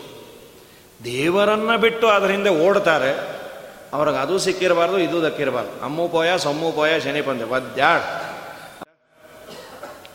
ಇದಾದ ಮೇಲೆ ಅಟ್ಟಿಸ್ಕೊಂಬಂದು, ಸಿಗಲೇ ಇಲ್ಲ ದೇವರು. ದೇವರನ್ನು ಹಿಡಿಲಿಕ್ಕೆ ಆಗಲಿಲ್ಲ, ಕಡೆಗೆ ಬೆವತ ನಿಂತುಬಿಟ್ಲು. ಅಂತ ಹೇಳಿ. ಕೃಷ್ಣನೇ ಬಂದ, ಅಮ್ಮ, ಹಿಡ್ಕೊಳೆ. ಪಾಪ, ಎಷ್ಟು ಓಡ್ತೀನಿ ನನ್ನೇನು ಹಿಡಿತೀನಿ ನಿಂಗೇನು ಜ್ಞಾನ ಇಲ್ಲ. ವಾದಿರಾಜರು ಆಗ ಹೇಳಿದ್ರು, ಕೃಷ್ಣ ತೊಡೆ ಮೇಲೆ ಮಲಗಿದಾಗ ತುಂಬ ಪುಣ್ಯ ಮಾಡಿರಬೇಕಲ್ವ ಯಶೋಧ? ಹೌದು. ಏನು ಪುಣ್ಯ ಮಾಡಿದ್ಲು? ಜ್ಞಾನಭಕ್ತಿ ವೈರಾಗ್ಯಗಳನ್ನು ಸಂಪಾದನೆ ಮಾಡಿದ್ಲು, ಅದಕ್ಕೆ ಕೃಷ್ಣ ಬಂದ, ಅಂತ ಹೇಳಿದ್ರು. ಅದು ಹೇಗೆ ಹೇಳ್ತೀರಿ ಜ್ಞಾನ ಭಕ್ತಿ ವೈರಾಗ್ಯ ಅವಳಿಗಿತ್ತು ನಿಮಗೇನು ಗೊತ್ತು? ನಿಮಗೇನು ಫೋನ್ ಮಾಡಿಲ್ಲ ಯಶೋಧ? ಇಲ್ಲಪ್ಪ, ಭಾಗವತವೇ ಹೇಳಿತು, ನಾವು ಅದನ್ನು ಗಮನಿಸಿದ್ವಿ ಅಂತ ಅರ್ವಾದಿರೋದು ಅಲ್ಲಿ ಏನಂದರೆ ಭಾಗವತ ಹೇಳಿದ್ದು, ಅವಳು ಮೊಸರು ಕಡಿತಾ ಇದ್ಲು. ಆ ಮೊಸರು ಕಡಿಬೇಕಾದ್ರೆ ಬಾಯಲ್ಲಿ ಕೃಷ್ಣನ ಸ್ತೋತ್ರವನ್ನು ಗಾನ ಮಾಡ್ತಾ ಇದ್ಲು ಅದರಿಂದ ನಮಗೆ ಗೊತ್ತಾಯಿತು, ಜ್ಞಾನ ಇದೆ ಅಂತ. ತಲೆ ಅಲ್ಲಾಡಿಸ್ತಾ ತನ್ಮಯಳಾಗಿ ಕಡಿತಾ ಇದ್ಲು. ಮುಡಿದ ಹೂವು ಕೆಳಗೆ ಬಿತ್ತು, ಅದನ್ನು ಮತ್ತೆ ಎತ್ತಿ ತಲೆಯಲ್ಲಿ ಇಟ್ಕೊಂಡಿಲ್ಲ. ಅದರಿಂದ ವೈರಾಗ್ಯ ಇದೆ ಅಂತ ಗೊತ್ತಾಯಿತು. ಭಕ್ತಿ ಇದೆ ಅಂತ ಹೇಗೆ ಗೊತ್ತಾಯಿತು ಅಂದರೆ ತುಂಬ ನೀರು ಸುರಿತಾ ಇದೆ, ಮೇವೆಲ್ಲ ಮೈಯೆಲ್ಲ ಬೆವರಿದೆ. ಆದ್ದರಿಂದ ಭಕ್ತಿ ಇದೆ ಅಂತ ಗೊತ್ತಾಯಿತು. ಆದ್ದರಿಂದ ಜ್ಞಾನ ಭಕ್ತಿ ವೈರಾಗ್ಯ ಇದ್ದದ್ದಕ್ಕೆ ದೇವರು ಬಂದ. ಆಗೇನೋ ಜ್ಞಾನ ಭಕ್ತಿ ವೈರಾಗ್ಯ ಇತ್ತು, ಈಗೇನಿತ್ತು ಒಂದು ಕೃಷ್ಣನ್ನೇ ಹೊಡಿಬೇಕು ಅಂತ ಕೋಲೆ ಇಟ್ಕೊಂಬಂದ್ಲು. ಇಲ್ಲ, ಈಗೊಂದು ಹೊಸ ಪುಣ್ಯ ಬಂತು ಅದೇನದು? ದೇವರ ಹಿಂದೆ ಓಡೋದ್ಲಲ್ಲ, ಅದು ಮಹಾಪುಣ್ಯ ಅಂತ. ಅದಕ್ಕೆ ಓಡೋದಾದರೂ ದೇವ್ರ ಹಿಂದೆ ಓಡ್ರಿ ಅಂತ. ಕಾಡೋದಾದರೂ ದೇವರನ್ನೇ ಕಾಡ್ರಿ, ಓಡೋದಾದರೂ ದೇವರಿಂದ. ಏನು ಪುಣ್ಯ ಅಂದರು ಪರಾನು ಯಾತ್ರಾರ್ಜಿತ ಪುಣ್ಯ ಪಾತ್ರಿ. ಯಾತ್ರೆ ಮಾಡಿದ ಪುಣ್ಯ ಬಂತು ಅಂತ. ದೇವರ ದರ್ಶನವನ್ನು ಮಾಡಿದರೆ ಪುಣ್ಯ. ಅದಕ್ಕೆ ನಮ್ಮ ವಿಜಯದಾಸರಂತಾರಲ್ಲ ನಿನ್ನ ದರ್ಶನಕ್ಕೆ ಬಂದವನಲ್ಲವೋ. ಮತ್ತೆ ಪುಣ್ಯವಂತರ ದರ್ಶನವನ್ನು ಮಾಡ್ಲಿಕ್ಕೆ ಬಂದೆ. ನಿನ್ನ ದರ್ಶನಕ್ಕೆ ಇಲ್ಲಿವರೆಗೂ ಯಾಕೆ ಬರಬೇಕು? ನೀನಿದ್ದ ಸ್ಥಳದಲ್ಲೇ ಇರ್ತೀನಿ ಎಲ್ಲ ಕಡೆಯಲ್ಲೂ ನೀನಿದ್ದಾಗ ಮಹಾಪುಣ್ಯವಂತರ ದರ್ಶನ ನೋಡಲು ಬಂದೆ ಅಂತ. ಇಲ್ಲಿ ಅಂತೂ ಮುಖ್ಯವಾದ ತಾತ್ಪರ್ಯ, ಪರಾನುಯಾತ್ರಾರ್ಜಿತ ಪುಣ್ಯಪಾತ್ರಿ. ದೇವರ ಹಿಂದೆ ಓಡಲು, ಓಡಿದ್ದಕ್ಕೆ ತೀರ್ಥಯಾತ್ರೆ ಮಾಡಿದ ಪುಣ್ಯ. ದೊಡ್ಡವರ ಹಿಂದೆ ನಾಲ್ಕು ಹೆಜ್ಜೆ ಹಾಕಿದ್ರೆ ತೀರ್ಥಯಾತ್ರೆ ಮಾಡಿದ ಪುಣ್ಯ ಬರುತ್ತೆ. ದೊಡ್ಡವರ ಹಿಂದೆ ಹೋದರೆ ಪುಣ್ಯ ಅಂದರೆ ದೇವರ ಹಿಂದೆ ಅದರ ಮಧ್ಯೆ ಮಾದರಾದ್ರೆ ಅಂತ ಇನ್ನೊಂದೆರಡು ಹೂವ ತಲೆಯಲ್ಲಿ ಮುಡಿದಿದ್ದು ಎರಡೇ ಎರಡು ಮಲ್ಲಿಗೆ, ಅದು ದೇವರ ಪಾದದ ಮೇಲೆ ಬಿತ್ತು. ದೇವರೆಷ್ಟು ಕರುಣಾಳು ಅಂದರೆ, ಅದು ನಿರ್ಮಾಲ್ಯ ನನ್ನ ಮೇಲೆ ಯಾಕೆ ಹಾಕಿದೆ ಅಂತೆ? ನಿನಗೆ ಗೊತ್ತಿದೆ ಬಿತ್ತಲ್ಲ? ಅದೇ ಪಾದ ಪೂಜೆ ಅನ್ನಂತ ದೇವರು. ಎರಡು ಹೂವು ಹಾಕಿದ್ದು ನನ್ನ ಪಾದ ಪೂಜೆ ಮಾಡಿದಾಯಿತು. ಆದ್ದರಿಂದ ನಿನ್ನಿಂದೆ ಬಂದ. ಅದಕ್ಕೆ ಯಾತ್ರೆ ಮಾಡೋದಾದರೆ ಪಾತ್ರರ ಜೊತೆ ಮಾಡ್ರಿ ಅಂತ. ಪಾತ್ರರ ಸಂಗಡ ಯಾತ್ರೆಯ ಚರಿಸಿ. ವಿಧಾತ್ರ ಪಿತನ ಗುಣಸ್ತೋತ್ರಗಳ. ಬರೀ ಯಾತ್ರೆ ಮಾಡಿ ಏನಾಯಿತು? ಹರಟೆ ಹೊಡಿತಾ ಅವ್ರಿಗೂ ಹಾಳು ಮಾಡಿ ನೀವು ಹಾಳು ಮಾಡ್ಲಿಕ್ಕೆ ಹೋಗಬೇಡ್ರಿ. ದೊಡ್ಡವರ ಜೊತೆ ಯಾತ್ರೆ ಮಾಡಿದಾಗ ಅವರನ್ನು ಪ್ರಾಣ ತೆಗೆದಾದರೂ ಒಂದಷ್ಟು ದೇವರ ವಾರ್ತೆ ಕೇಳ್ರಿ. ಇಲ್ಲ, ನೀವು ಹೇಳಲೇಬೇಕು. ತದ್ವಿಧಿ ಪ್ರಣಿಪಾತೇನ ಪರಿಪ್ರಶ್ನೇನ ಸೇವಯ. ಉಪದೇಕ್ಷಂತೆ ತೇ ರಾಜನ್. ಮೇಲಿದ ಮೇಲೆ ಪ್ರಶ್ನೆ ಮಾಡಿ, ಏನು ಕಾಡ್ತಾರಪ್ಪ ಇವರು? ಅನ್ನೋ ಅಷ್ಟು ಅಂದರೆ ತೀರಾ ಅದನ್ನು ಯಾವಾಗೋ ರಾತ್ರಿ ಒಂದು ಗಂಟೆ, ಎರಡು ಗಂಟೆ ಎಲ್ಲ ಎಬ್ಸಿ ಮಾಡಿ ಪ್ರಶ್ನೆ ಗೆಟ್ಟೆ ಅಂತ. ಅದು ತುಂಬ ಕಾಡಿಸ್ಬಾರ್ದು.